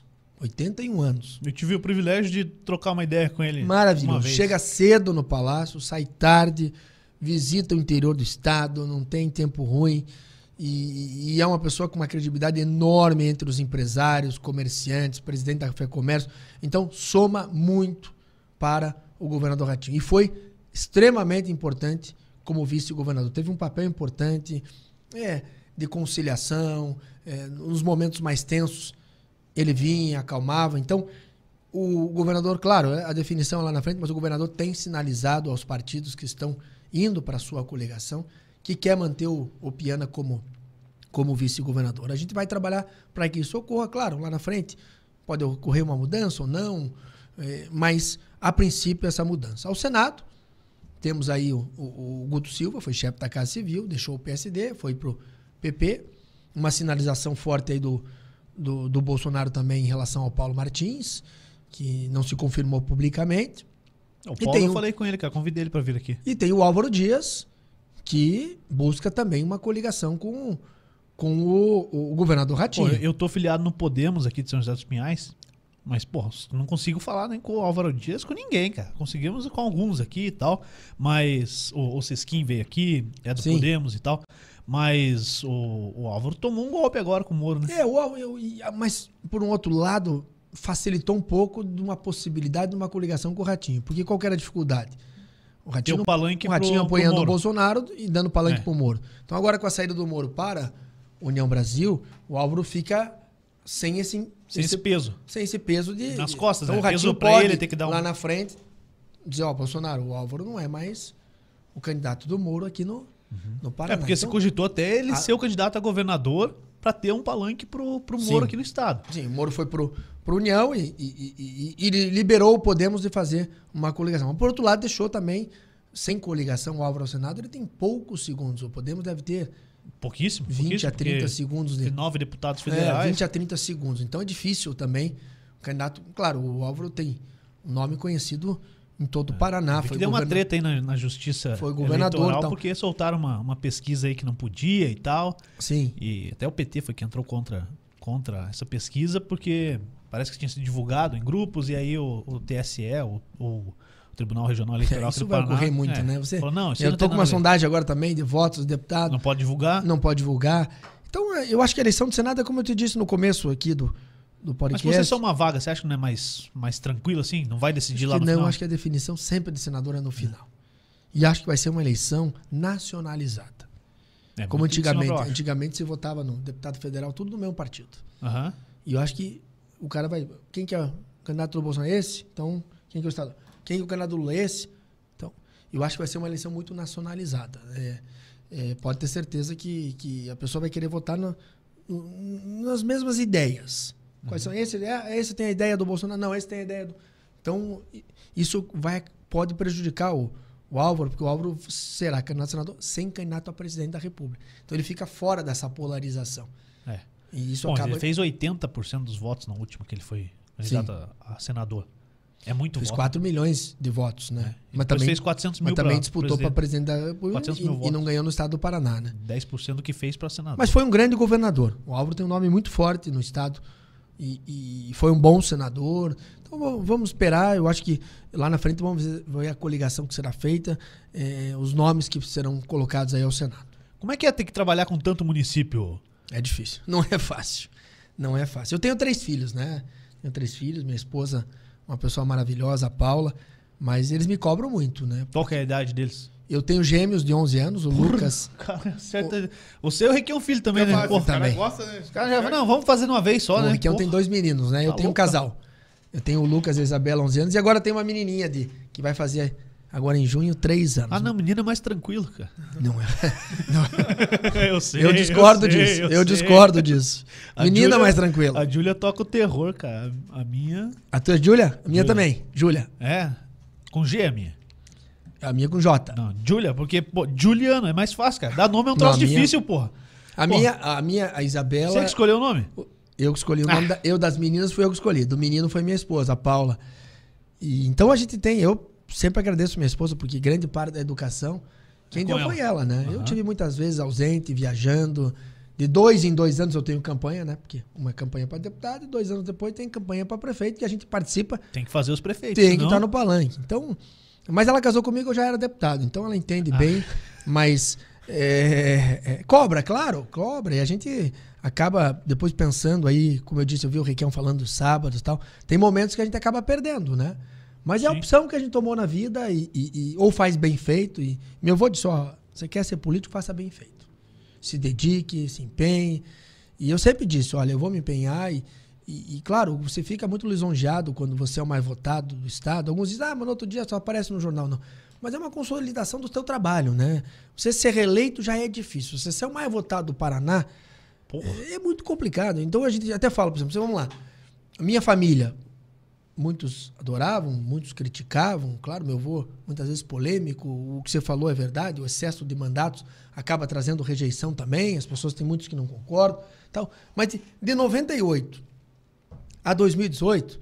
98, Aníbal Khury mais votado. 2002 foi o Ratinho. 2006, Alexandre Curi. Foi o Ratinho com 23 anos, né? 23 anos. 2006, Alexandre Curi. 2010, Alexandre Curi. 2014... Ratinho. Em 2018 foi o Francischini. Eu fui agora, mas eu considero o Francischini o mais votado. Eu fui o segundo, porque eu... Mas você não perdeu o voto, né? Não perdi o voto, aumentei minha votação. Mas isso que é curioso, muito, né? O cara muito. Não é mais o primeiro, mas a votação foi mantida. Aí você vai num ponto interessante, porque perdeu o voto quem não trabalhou. Quem tinha um serviço consolidado, o reconhecimento da população, a onda não tirou voto. Agora, se você me perguntar, você faria 200 mil votos se não tivesse a onda do Bolsonaro? Talvez.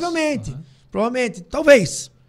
Se eu fiz 147 com a onda do Bolsonaro e o Francischini fazendo 430 mil votos, vamos lá que ele tenha tirado 20, 30 mil votos, é bem provável. Então, mas é um trabalho consolidado. Então, é aí que a gente fica orgulhoso, porque tem esse reconhecimento. A onda foi aonde? Onde era mais fraco.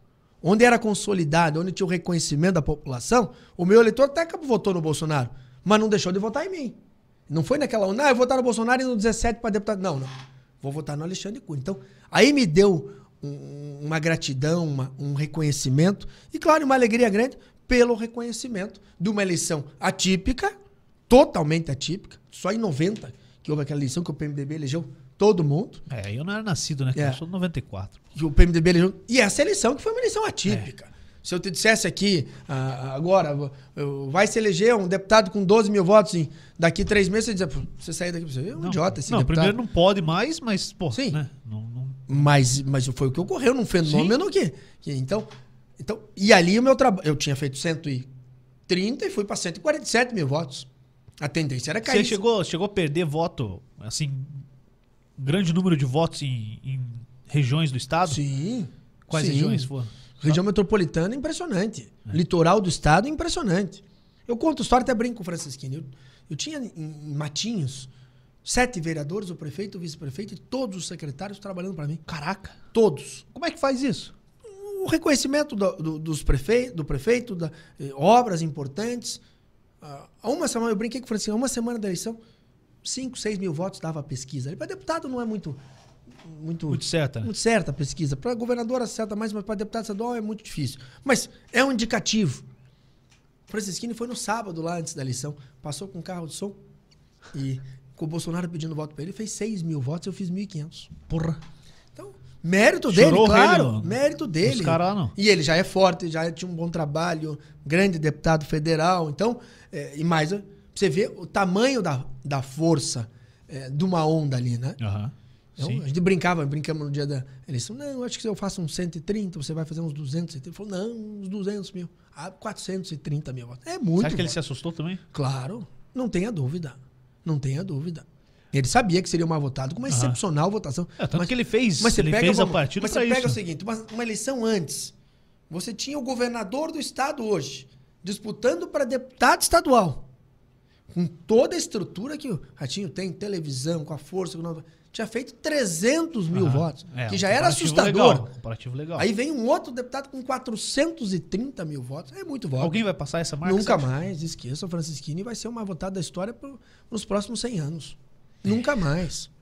Nunca mais vai acontecer isso. É algo impressionante, é uma votação extraordinária. Pra você ter o tamanho da votação do Francischini, o Francischini fez 140 mil votos a deputado estadual em Curitiba. Saiu eleito 2 vezes. Ele ganhou do João Arruda e da Cida Borghetti, que eram candidatos a governador. Uhum. Em Curitiba. Tá de brincadeira. É muito voto. É muito voto, muito voto. Muito Ô Khury, por que que fica tanta coisa parada? Eu não sei se está parado na Assembleia, mas eu vi esses dias, ouvi na Band News FM, por exemplo, o Oineg falando em 10 mil projetos na CCJ, cara, da Câmara dos Deputados, cara. Assim, é muita coisa. Na Assembleia. Na Câmara dos Deputados. Sim. Federal, nível federal. Imagino que deva se repetir alguma coisa. Como é que tá? Os processos ficam muito parados, projetos parados em comissões, muito amarrado aqui no estado? Como é que é? Eu acho que essa renovação, por um lado, trouxe também muita demagogia. Tem projetos ali que totalmente incondicionais. Mas são projetos incondicionais, mas se você botar na pauta... Tipo qual, assim? Projetos absurdos, projetos sobre alteração na legislação penal. São coisas que todo mundo sabe que é vício de iniciativa, que não é de autoria do parlamentar. E mesmo assim faz? E mesmo assim faz, e se você pautar, há uma comoção, há uma pressão e acaba votando e algo totalmente inconstitucional. Então, não há o que você tem aqui na Assembleia do Paraná. Claro que existem projetos inconstitucionais. E se você pautar, lota a galeria para aprovar o projeto. Então quando lota lá? A pressão e influencia. Você já mudou o voto porque a galeria estava lotada? Eu não mudei voto. Eu sempre tive as minhas convicções. Mas eu já vi votação mudar pela galeria lotada. Já vi. Já vi deputado deixar o plenário, já vi deputado se abster. Caraca, mas o cara dá uma pipocada então? O que é? Nós fomos votar naquela alteração que o Beto Richa fez. Você estava lá, né? Estava lá, que era necessária. Galeria Você precisou entrar lá no camburão? Como é que foi?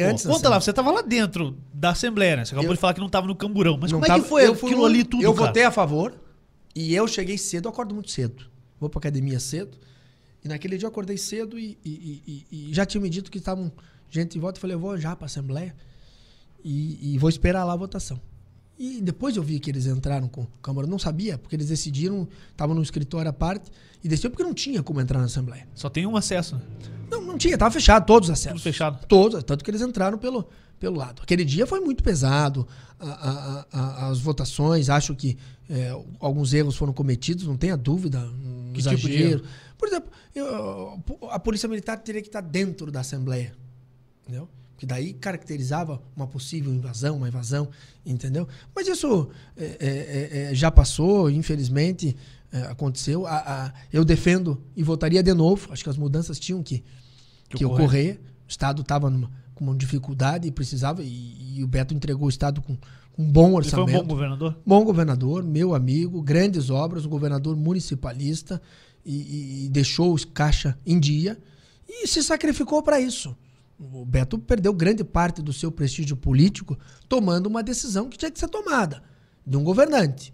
Se ele estivesse pensando na sua eleição ao Senado, ele não tomaria essa decisão e deixaria o Estado pro próximo com grandes problemas financeiros. Tomou a decisão e deixou o Estado. Mas tanto que quando ele veio aqui, ele trouxe o extrato do Banco do Brasil, cara. E nós estamos ali, claro que as cenas que aconteceram fora são lamentáveis e ocorreram exageros e tal. E jamais Beto tinha conhecimento do que poderia acontecer, ninguém tinha conhecimento do que poderia acontecer. Agora, as mudanças tinham que ocorrer. As pressões ocorreram e nós aprovamos. Que ano que foi? Se foi... Isso foi em 2014, 2015. 14 teve eleição. Não, o Beto se reelegeu, foi em 2015. 2015. É. Pô, em 2013 teve um grande movimento também que começou com os 20 centavos do ônibus e depois se alastrou pra tudo, né? Como é que foi viver aquele momento também como deputado? Porque, pô, ali eu acho que depois aquelas foram mais das diretas foi a maior movimentação popular. Né? Na verdade, essa foi uma manifestação mais a nível federal, né? Mas veio a caída da Dilma, houve confrontos nas ruas, mas a Assembleia ficou de fora. Claro que nós participamos, assistindo, mas o foco não era aqui, o poder legislativo, né? A última que nós enfrentamos, eu não era deputado, foi em 2000, que foi a Copel, a venda da Copel, né? Do Jaime Lerner. Aí foi também... Como foi isso aí? Refresca aí pra galera. Na verdade, o governador Jaime Lerner mandou uma mensagem pra Assembleia para vender a Copel e nós tivemos aí por 3, 4 vezes invasão do plenário. Também tivemos confronto lá fora da Assembleia e esse foi um grande movimento pelo Paraná. A Copel é nossa e eu não era deputado estadual. E aí a Assembleia participou ativamente, foram 3, 4 sessões. Aí eu vi assistindo várias votações, vários votos sendo modificados lá dentro, pressão. Foi, para mim, que eu percebi num tempo da ditadura, não posso nem antes, mas neste momento foi acho que das maiores pressões que os deputados receberam por parte da população do estado do Paraná. E no fim não foi vendida? Depois acabou não sendo vendida, porque veio o 11 de setembro, as bolsas caíram, e daí não os interessados que eram de fora, internacionais, acabaram não tendo interesse na compra da Copel. Sim, sim. Bom, faltou falar alguma coisa, Curi? Que você tinha vontade de falar? Se faltou, eu volto aqui, com o maior prazer. Volta mesmo? Com o maior prazer. Pô, você podia ajudar a gente, né? Você é bom de articulação, né? Vamos ver se eu consigo trazer o governador aqui. Vou falar pra ele.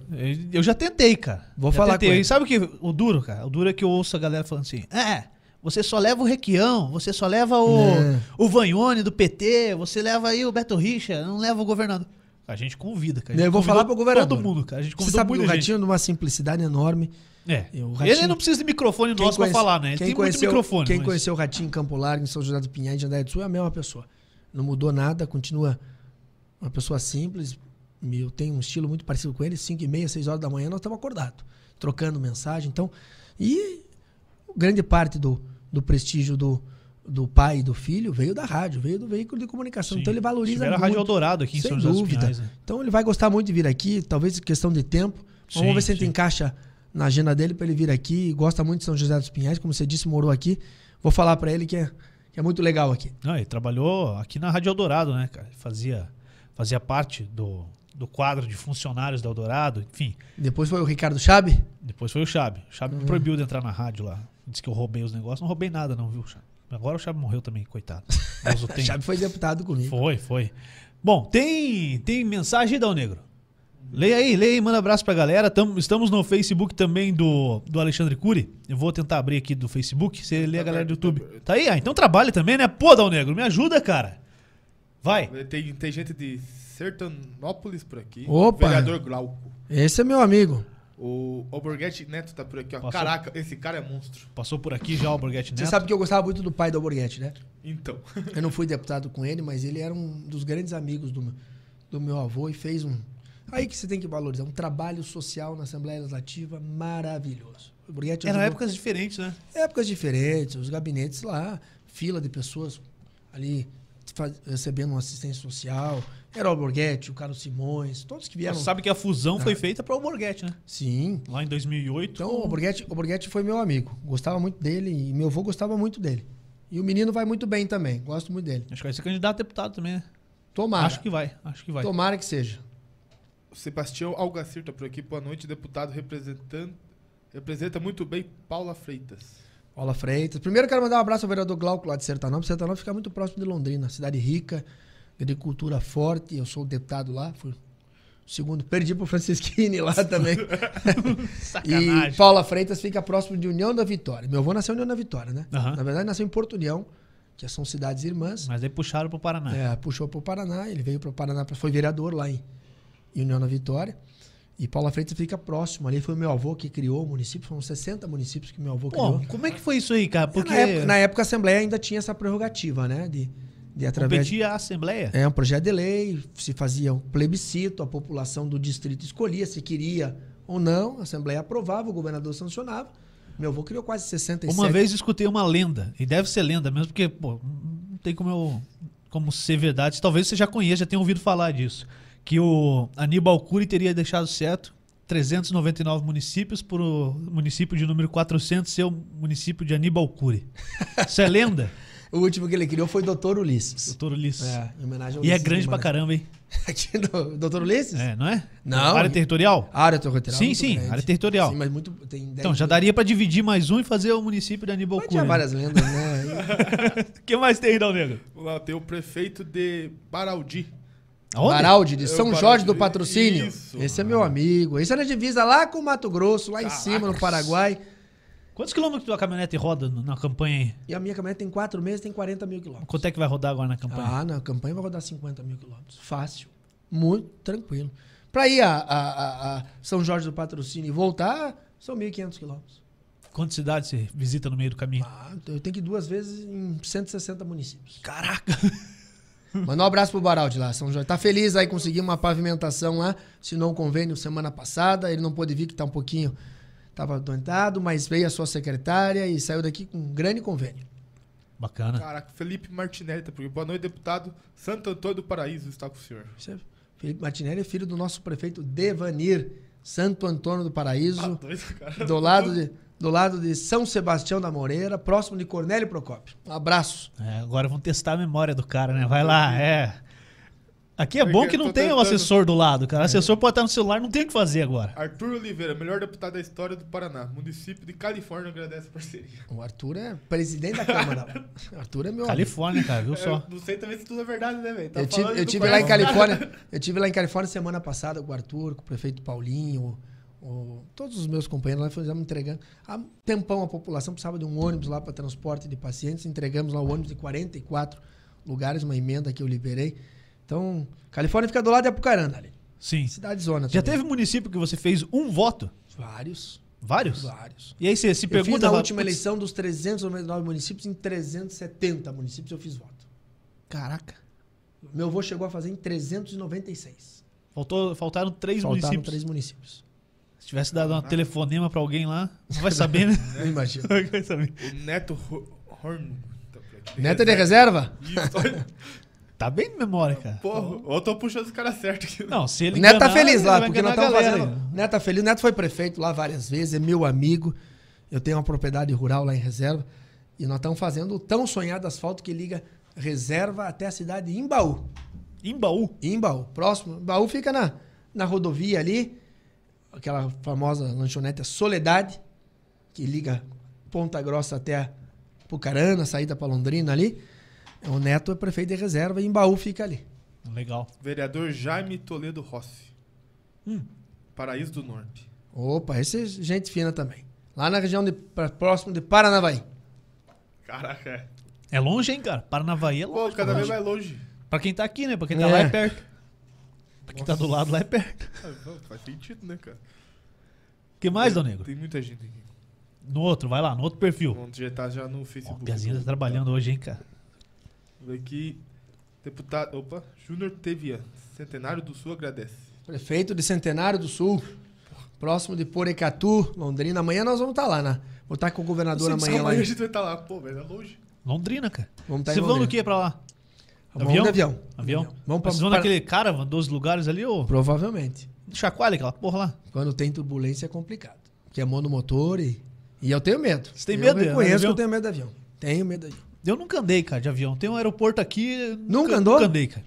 Talvez eu vou para Porto Alegre. Eu já andei muito e tenho medo. E vou dizer que não tá diminuindo esse medo. Não tem como acostumar? Não tem. Eu com turbulência... Não, pô, você entrar num avião que se chama Caravan, velho, eu já não entro, cara. Dá medo já daí. Mas você sabe que nunca caiu um Caravan no mundo. Não, né? Mas continue sem cair, por favor. É um avião seguro, não, mas é um avião, né, que anda numa altitude... No meio das nuvens, então quando tem muita turbulência. Bom, não é muita turbulência. Entendi. Ó, o Júnior tá vindo de Centenário do Sul, do lado de Porecatu. Pô, vai lá. Ricardo Trindade. Grande abraço, meu amigo Alexandre. Ricardo Trindade, Campo Magro. Tá espertinho. Esse é gente que não conheço ele. Campo Magro. Como é que se são 90 municípios que você tem um prefeito contigo? Tá, o prefeito tá no mesmo partido que você sempre ou não? Não, vários partidos. Não tem o prefeito do PT, né? Os prefeitos do PT têm mais uma proximidade com os deputados. Mas tem o prefeito do PMDB, do PP, de vários partidos. Não porque só do PT, não? O PT tem uma identidade muito próxima do deputado do PT, né? E é um prefeito que é oposição. Claro que ele precisa do recurso e eu atenderia sem problema nenhum. Entendi. Mas há uma identidade muito forte com os deputados do PT. É mais um negócio de partido mesmo. O PT tem esse corporativismo. É... O prefeito do PMDB me procura, mas o prefeito do PT... Nem procura. Ele pode até procurar, mas na eleição ele vai apoiar o deputado do PT. Entendi. Não tenha dúvida que isso vai ocorrer. E se eu te procurar lá sem ser prefeito? Tendo todos. Meu gabinete, 8 horas da manhã, está aberto lá, está às 7 horas da noite, atendo todo mundo. E tem o meu celular, é desde o dia que eu fui vereador, nunca mudou. É o mesmo celular, o número, né? As pessoas conhecem meu celular e eu não mudo e podem me ligar. Não tenho dificuldade nenhuma de atender, graças a Deus. Sempre fui sincero, sim, não dá. Nunca deixei de honrar um compromisso. Não mudo meu celular, tá aqui o WhatsApp. Se eu não responder agora, daqui 20 minutos, 30 minutos, eu vou responder. E me passaram o telefone, foi isso aí mesmo, cara. Eu te mandei lá um WhatsApp. Na hora. Ou você falou, ó, meu assessor vai entrar em contato, ou você mesmo passou meu contato. E já marcamos. Você passou meu contato pro teu assessor. E a mesma coisa eu fiz com outros. Você fala, não, minha assessoria vai entrar em contato, hein, Juliana? Eu tava te contando, Juliana. Eu tava te contando. Só que eu convido duas vezes. Na terceira, não precisa nem procurar. Dos famosos cafés da manhã do meu avô. Na casa do meu avô chegava qualquer um. Qualquer um. Claro que se identificava e tal. Mas eu cheguei a ver 40, 50 pessoas ao mesmo tempo tomando café. A minha avó ficava na cozinha. Imaginei perguntar assim, como é que era a tua avó, cara? Devia ser um amor de pessoa, né? Sabe quando meu avô morreu, minha avó disse assim, olha, o que vocês quiserem, vocês façam. Eu só não quero ir pra cozinha mais. Ela é viva ainda? Ela faleceu, dona Niva. E foi uma pessoa extraordinária, política. Me ajudou muito. Ela me viu ser deputado em 2002, me viu ser deputado em 2006, acabou falecendo depois. Mas ela não queria mais para a cozinha, porque minha avó saía do quarto e não podia sair de camisola, porque já tinha gente no corredor. Então, tadinha, cara. E se você perguntar, você pode perguntar. O Requião teve lá, o Beto Richa teve lá, o Álvaro Dias teve lá. Todo mundo participou dos cafés do meu avô. Então, eu sempre aprendi a fazer essa política aberta. Eu entendo o seguinte, eu sou funcionário. Eu tenho essa obrigação de atender, de retornar uma ligação, de atender. Posso não resolver. Às vezes não tenho condições de resolver. Mas atender, eu me sinto obrigado a isso. Eu me sinto mal. É o mínimo, né? De uma pessoa me mandar dizer. Então, mandou um WhatsApp, eu vou responder. Pode ser, eu vou te responder. Vai amanhã às 9 da manhã. Vai ter 20 amanhã lá às 9. Mas eu vou atender todos. Então, entendi. Eu aprendi dessa forma a fazer política. E acho que está dando certo, né? Porque se disputar 5 eleições e ser 3 vezes mais votado do Paraná, não é para qualquer um. É um reconhecimento da população para o seu trabalho. Você tem algum medo durante uma campanha eleitoral? Assim, de resultado mesmo? Ah, não ser o mais votado, não. Mas, pô, fazer... Olha o medo do cara. Fazer só 70 mil votos. Você sabe que é o seguinte, eu nunca tive medo. Eu sempre fui um cara de acordar cedo e enfrentar todos os obstáculos e desafios. Eu sou um cara que, diferente dos outros, comecei na política já com amigos e inimigos. Você começa com os amigos. Aí, ao longo do tempo da política, você vai... Arrumando os inimigos. Eu já comecei com inimigos. Por quê? Porque eu herdei, né, do meu avô. Sim. As pessoas que gostavam do meu avô. Mas você diz inimigo de inimigo pessoas políticas mesmo? Não tenha dúvida. Eu vi muita gente dizendo o Aníbal Khury morreu e a história da família Khury está enterrada com ele. Não tem mais ninguém na política. Eu vi muita gente. Gente publicamente, em rádio. Então eu tive que, com 18 anos... Quando eu fui candidato a vereador com 18 anos em Curitiba, eu chegava nas reuniões, chegava eu... um motorista, um assessor, às vezes eu era o último que eles cumprimentavam. Você é o deputado, candidato? Você é o candidato? Eu era o último, porque eu era um piá. 18 anos de idade, ali, se você me dissesse, estava preparado, não tinha experiência nenhuma. Tinha nascido na casa de um político, mas estava acostumado a ver ele, o tamanho da eleição do meu avô, deputado estadual, presidente da Assembleia, ele resolvendo, 300 mil pessoas juntos, ajudando. E eu tive que gastar a sola de sapato. Eu sabia que o sobrenome ia abrir as portas, sabia que o sobrenome ia me ajudar. Você foi o vereador mais votado naquela eleição, não? Não, fui o 6º vereador mais votado. Porra. E naquela época foram votações altíssimas. Uhum. Eu vi agora nessa última eleição para vereador, acho que a vereadora do PT foi uma votada, né? Com 11 mil, 12 mil votos. Da Tora. Da Tora. Eu fui o 6º, 7º. A do Novo não fez mais? É. Mas foi uma votada. Acho que teve um. É, 12, 13 mil. A do Novo acho que foi uma votada, uhum, né? Então, 13 mil votos. Em 2000, então há 22 anos atrás...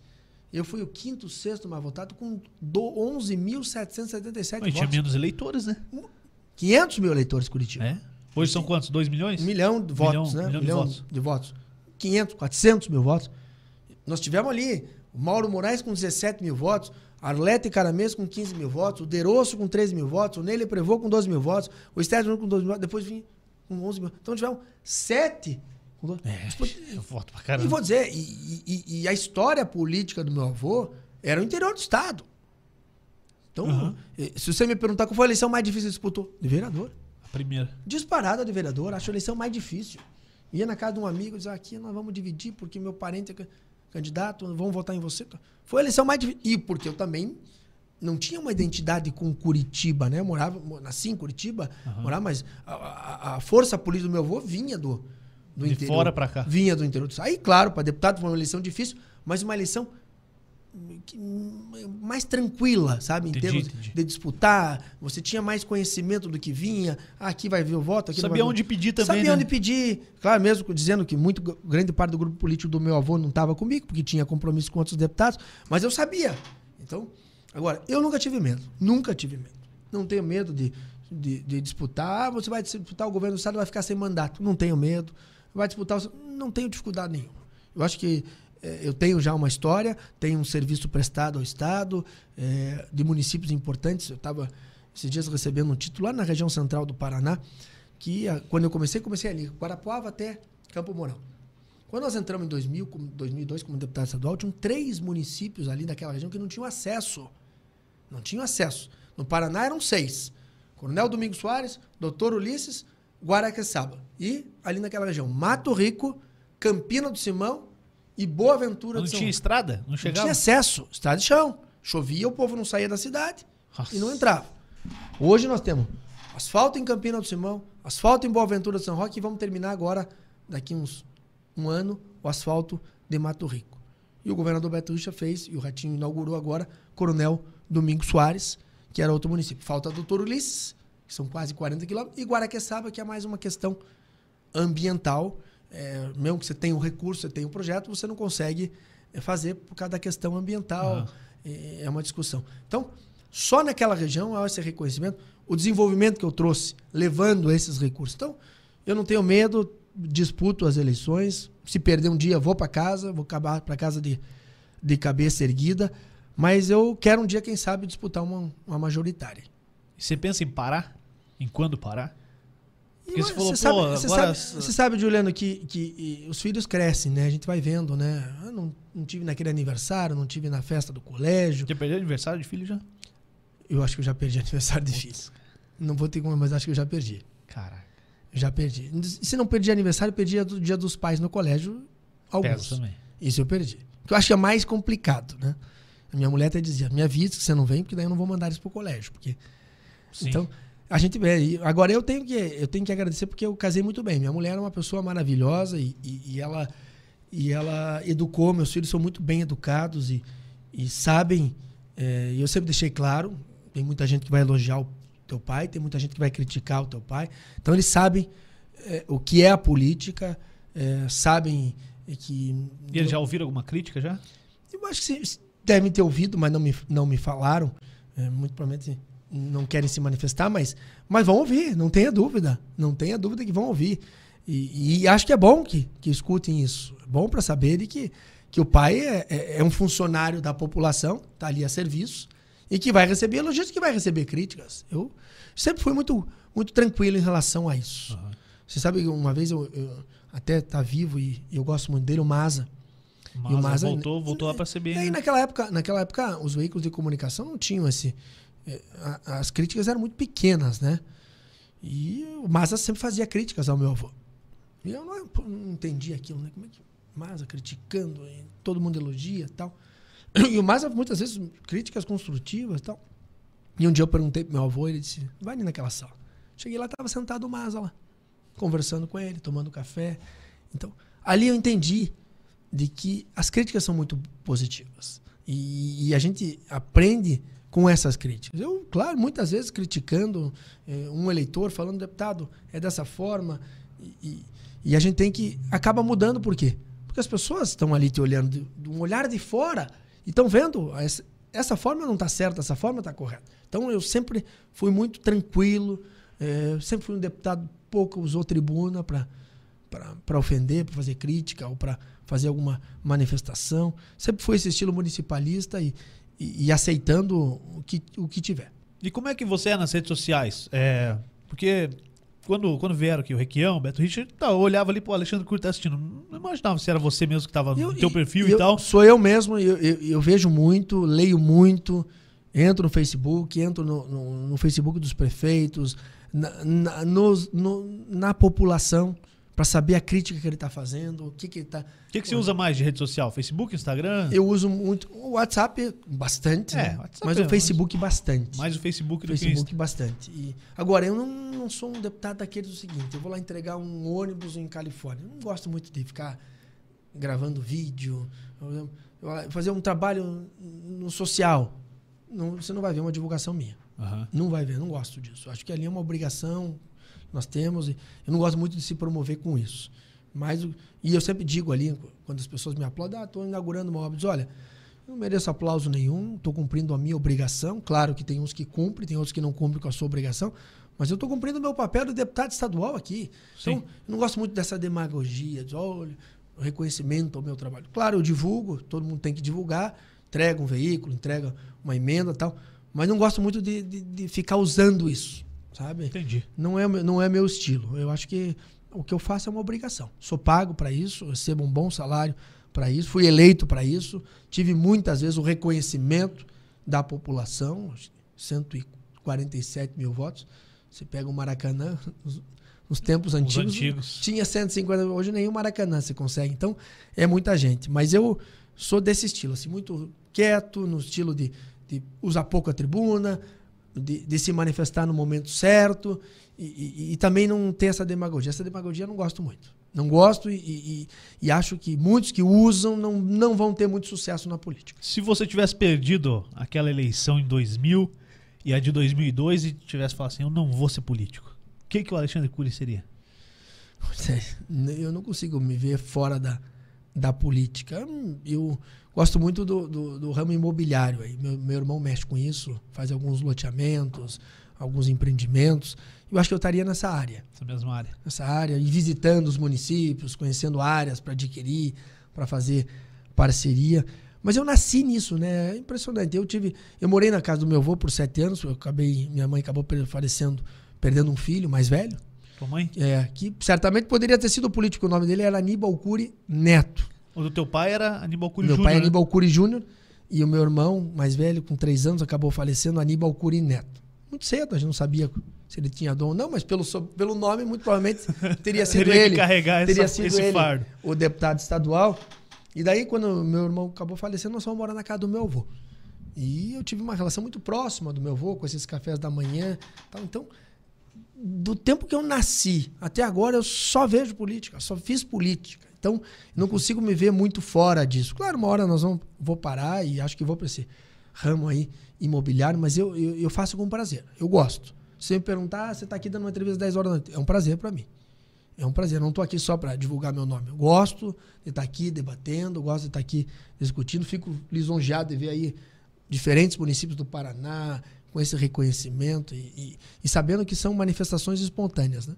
Uhum. Pô, se essa turma que está em todas as cidades curtir e se inscrever lá no nosso canal, a gente já explode, cara. Já ativa uma nova fase aí no... Com certeza. No YouTube. Então, o pessoal que está na página do Alexandre Curi, se inscreva no nosso canal também, youtube.com/Fusão Podcast. Acho que é difícil quem está na página do Alexandre Curi que vai mudar o seu voto pelas outras entrevistas que a gente vai fazer aqui, pelos outros bate-papos, mas pelo menos dá audiência pra gente, ajuda nós. Curi, cara, acho que falamos de muita coisa, né? Pra quem não tinha pauta nenhuma. Fica o compromisso. Se não tiver agendado, eu volto aqui. Legal. Legal. Volto aqui. E deixa eu tirar o chapéu lá pra tua assessoria, o pessoal muito prestativo, mandou mensagem já semana passada, hoje de novo, confirmando, pedindo link, vendo pra fazer esse cruzamento de publicação, pra ser na tua rede social também. Tenho 50 WhatsApps aqui de pessoas que estão assistindo. Legal. Então, fico feliz, parabéns pelo trabalho de vocês. E você já falou que vai pedir pro governador lá, peça mesmo, cara. Vou falar com ele pra ele vir aqui, agora deu uma acalmada aí em fase de filiações. Sabe o que eu gostaria muito de fazer aqui? E eu acho que é muito mais difícil. Mas o Requião falou que faz, pelo filho dele, o Requião Filho falou, e o César Silvestre falou que vem. Queria botar os três pra bater papo aqui e ficar só conversando, cara. Nem pedir voto. Mas você sabe que... Porra, porque esse debate de TV é muito chato, cara. Claro, Alexandre Curi, o senhor tem 30 segundos pra pergunta. Aí você faz a pergunta. Léo Dal Negro, você tem 1 minuto pra resposta. Tréplica, réplica, tréplica. Não, debate engessado. Porra, meu. Debate engessado. Por que não vem aqui, levanta e fala da Copel? Pá, agora fala da obra aí, agora vai. E eu só distribuindo, vocês estão de parabéns, porque, primeiro, às vezes você vai dar entrevista e não consegue falar. É a pergunta, a resposta. Aqui eu prefiro comer e deixar você falar. Claro, é isso aí. E é descontraído, a gente brinca, a oportunidade. Segundo, também não precisa ver aquela entrevista só com crítica. Uhum. Ah, não vão me criticar porque eu não fiz pergunta dura pro deputado. Não, claro, pode abrir, pode perguntar. Não tenho dificuldade nenhuma de responder, tá aqui meu WhatsApp aberto. Até a gente nem pergunta nada se... Mas não tem. Né? Se não pergunta, ó, não pode falar de um assunto ou de outro. Não, pô. Claro. A gente falou de tudo que eu tinha vontade de perguntar. Não tem nada aqui, combinado, nada e nem vai aberto. Ter aqui, a ideia é essa, ser livre mesmo. E eu vou falar com o governador para ele vir aqui. Eu acho que é muito legal, o trabalho de vocês está de parabéns, não tenho dúvida que vocês vão crescer muito. E mais importante, é o conhecimento. Você fala com conhecimento, você estuda, conhece a história do parlamento. Vi tua entrevista com o Requião, você com conhecimento, com o Pessutti, conhecimento com o próprio Beto, que teve aqui, com todo o conhecimento. Então, é isso, a gente tem que conhecer a política e levar essa informação para a população. Sim. Não tenha dúvida. Você falou, mas teu sobrenome. Claro, meu sobrenome. Tem gente ainda que acha que o Alexandre Curi se elege porque ele é Curi. Claro que tem, não tenha dúvida. E vai continuar o resto da vida. Dizendo, porque o Requião Filho só se elegeu porque ele é Requião. Não tenha dúvida. Agora, você conhece o trabalho do Requião Filho, você conhece o meu trabalho, do Artagão, que também é filho. Nós tivemos lá deputados aí, o Carli também, que foi deputado, o pai foi deputado senador. Todos esses que só se reelegeram porque trabalharam, porque senão não se reelege. Eu disse, se reelege uma vez pelo sobrenome? Pode. Na reeleição, se não tiver trabalho, não tem condições. Não adianta, né? Não adianta. Bom, Dal Negro, era isso? Isso, fechou. Fechou, semana que vem a gente divulga a agenda aí, não sei como é que tá ainda, né? Semana que vem, a gente mudou o estúdio, nem... criou o outro ainda, porque eu vou falar aqui pra galera, vai ser feito um novo estúdio aqui do lado, um novo cenário e tudo mais, e resolveu alocar isso aqui, né, cara? Pô, mas, e precisando tá cheio de locação aí. Se, por acaso, a tua campanha lá quiser fazer um podcast, isso aqui também tá disponível pra fazer a locação, tá? Se quiserem fazer lá, pra você não precisar viajar a todos os municípios, tem que estar lá em todos, mas você pode... E você é meu convidado pra ir no camarote Atlético na final da Libertadores. Porra, cara, eu não sei se você chega na final da Libertadores, mas se eu chegar, eu vou, cara. Eu vou, velho. Se você quiser convidar pra qualquer outro jogo também, porque o camarote é bom demais, cara. Ou se você quiser, eu te arrumo os ingressos pra assistir Grêmio e Londrina, lá em Londrina. Mas aí é mais longe, né, cara? Mais longe. Ponta Grossa, então, o Ponta Grossa também, cara. O Operário é melhor pra você, mais próximo. O Operário também, porra. Pior que... Se esse teu Grêmio não subir, não sobe mais, hein? Não, tá louco, cara? Tem que subir. Tá louco, tá louco. Pior que eu recebi uma ligação pra assistir a final do Paranaense agora. Como me contaram que é verdade.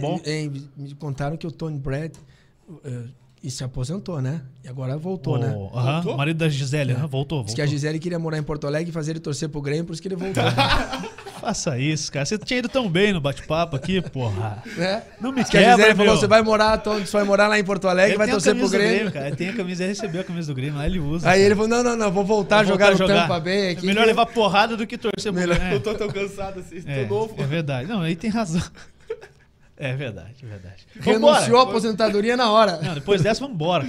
Um abraço a todos. Cara, valeu. Obrigado demais por ter vindo aí. Valeu. Você que acompanhou, se inscreva no nosso canal para não perder os bate-papos que nós vamos fazer. E se você quer ser senador, comece como vereador. Não, vou ser senador para perder feio, cara. Quero perder, para tirar essa ideia da cabeça já, mas para incomodar. Para perder tem que disputar. Não, cara, as eleições que eu disputei, eu ganhei até hoje, cara. Vereador mirim, com 13 anos e presidente da Liga de São José. Cara, da humildade, aceite ser suplente. Pô, cara. Não, suplente também é bom, cara. Sim. Né? Se for senador aí, cara. Pô, teve cara que não fez nada aí, foi suplente de senador, depois virou senador, ficou lá sem fazer porra nenhuma. Suplente do Itamar Franco assumiu. É, cara. A galera assume. Não, eu aceito qualquer coisa aí, cara. Tô brincando. Valeu. Cadeiras à parte. Obrigado, um abraço. Um abraço a todos aí que participaram. Foi muito legal e não foi só uma hora, viu, Curi? Desculpa te avisar, amanhã você vai ter que viajar, 1h45 de papo. Valeu, pessoal. Muito obrigado, boa noite, tchau.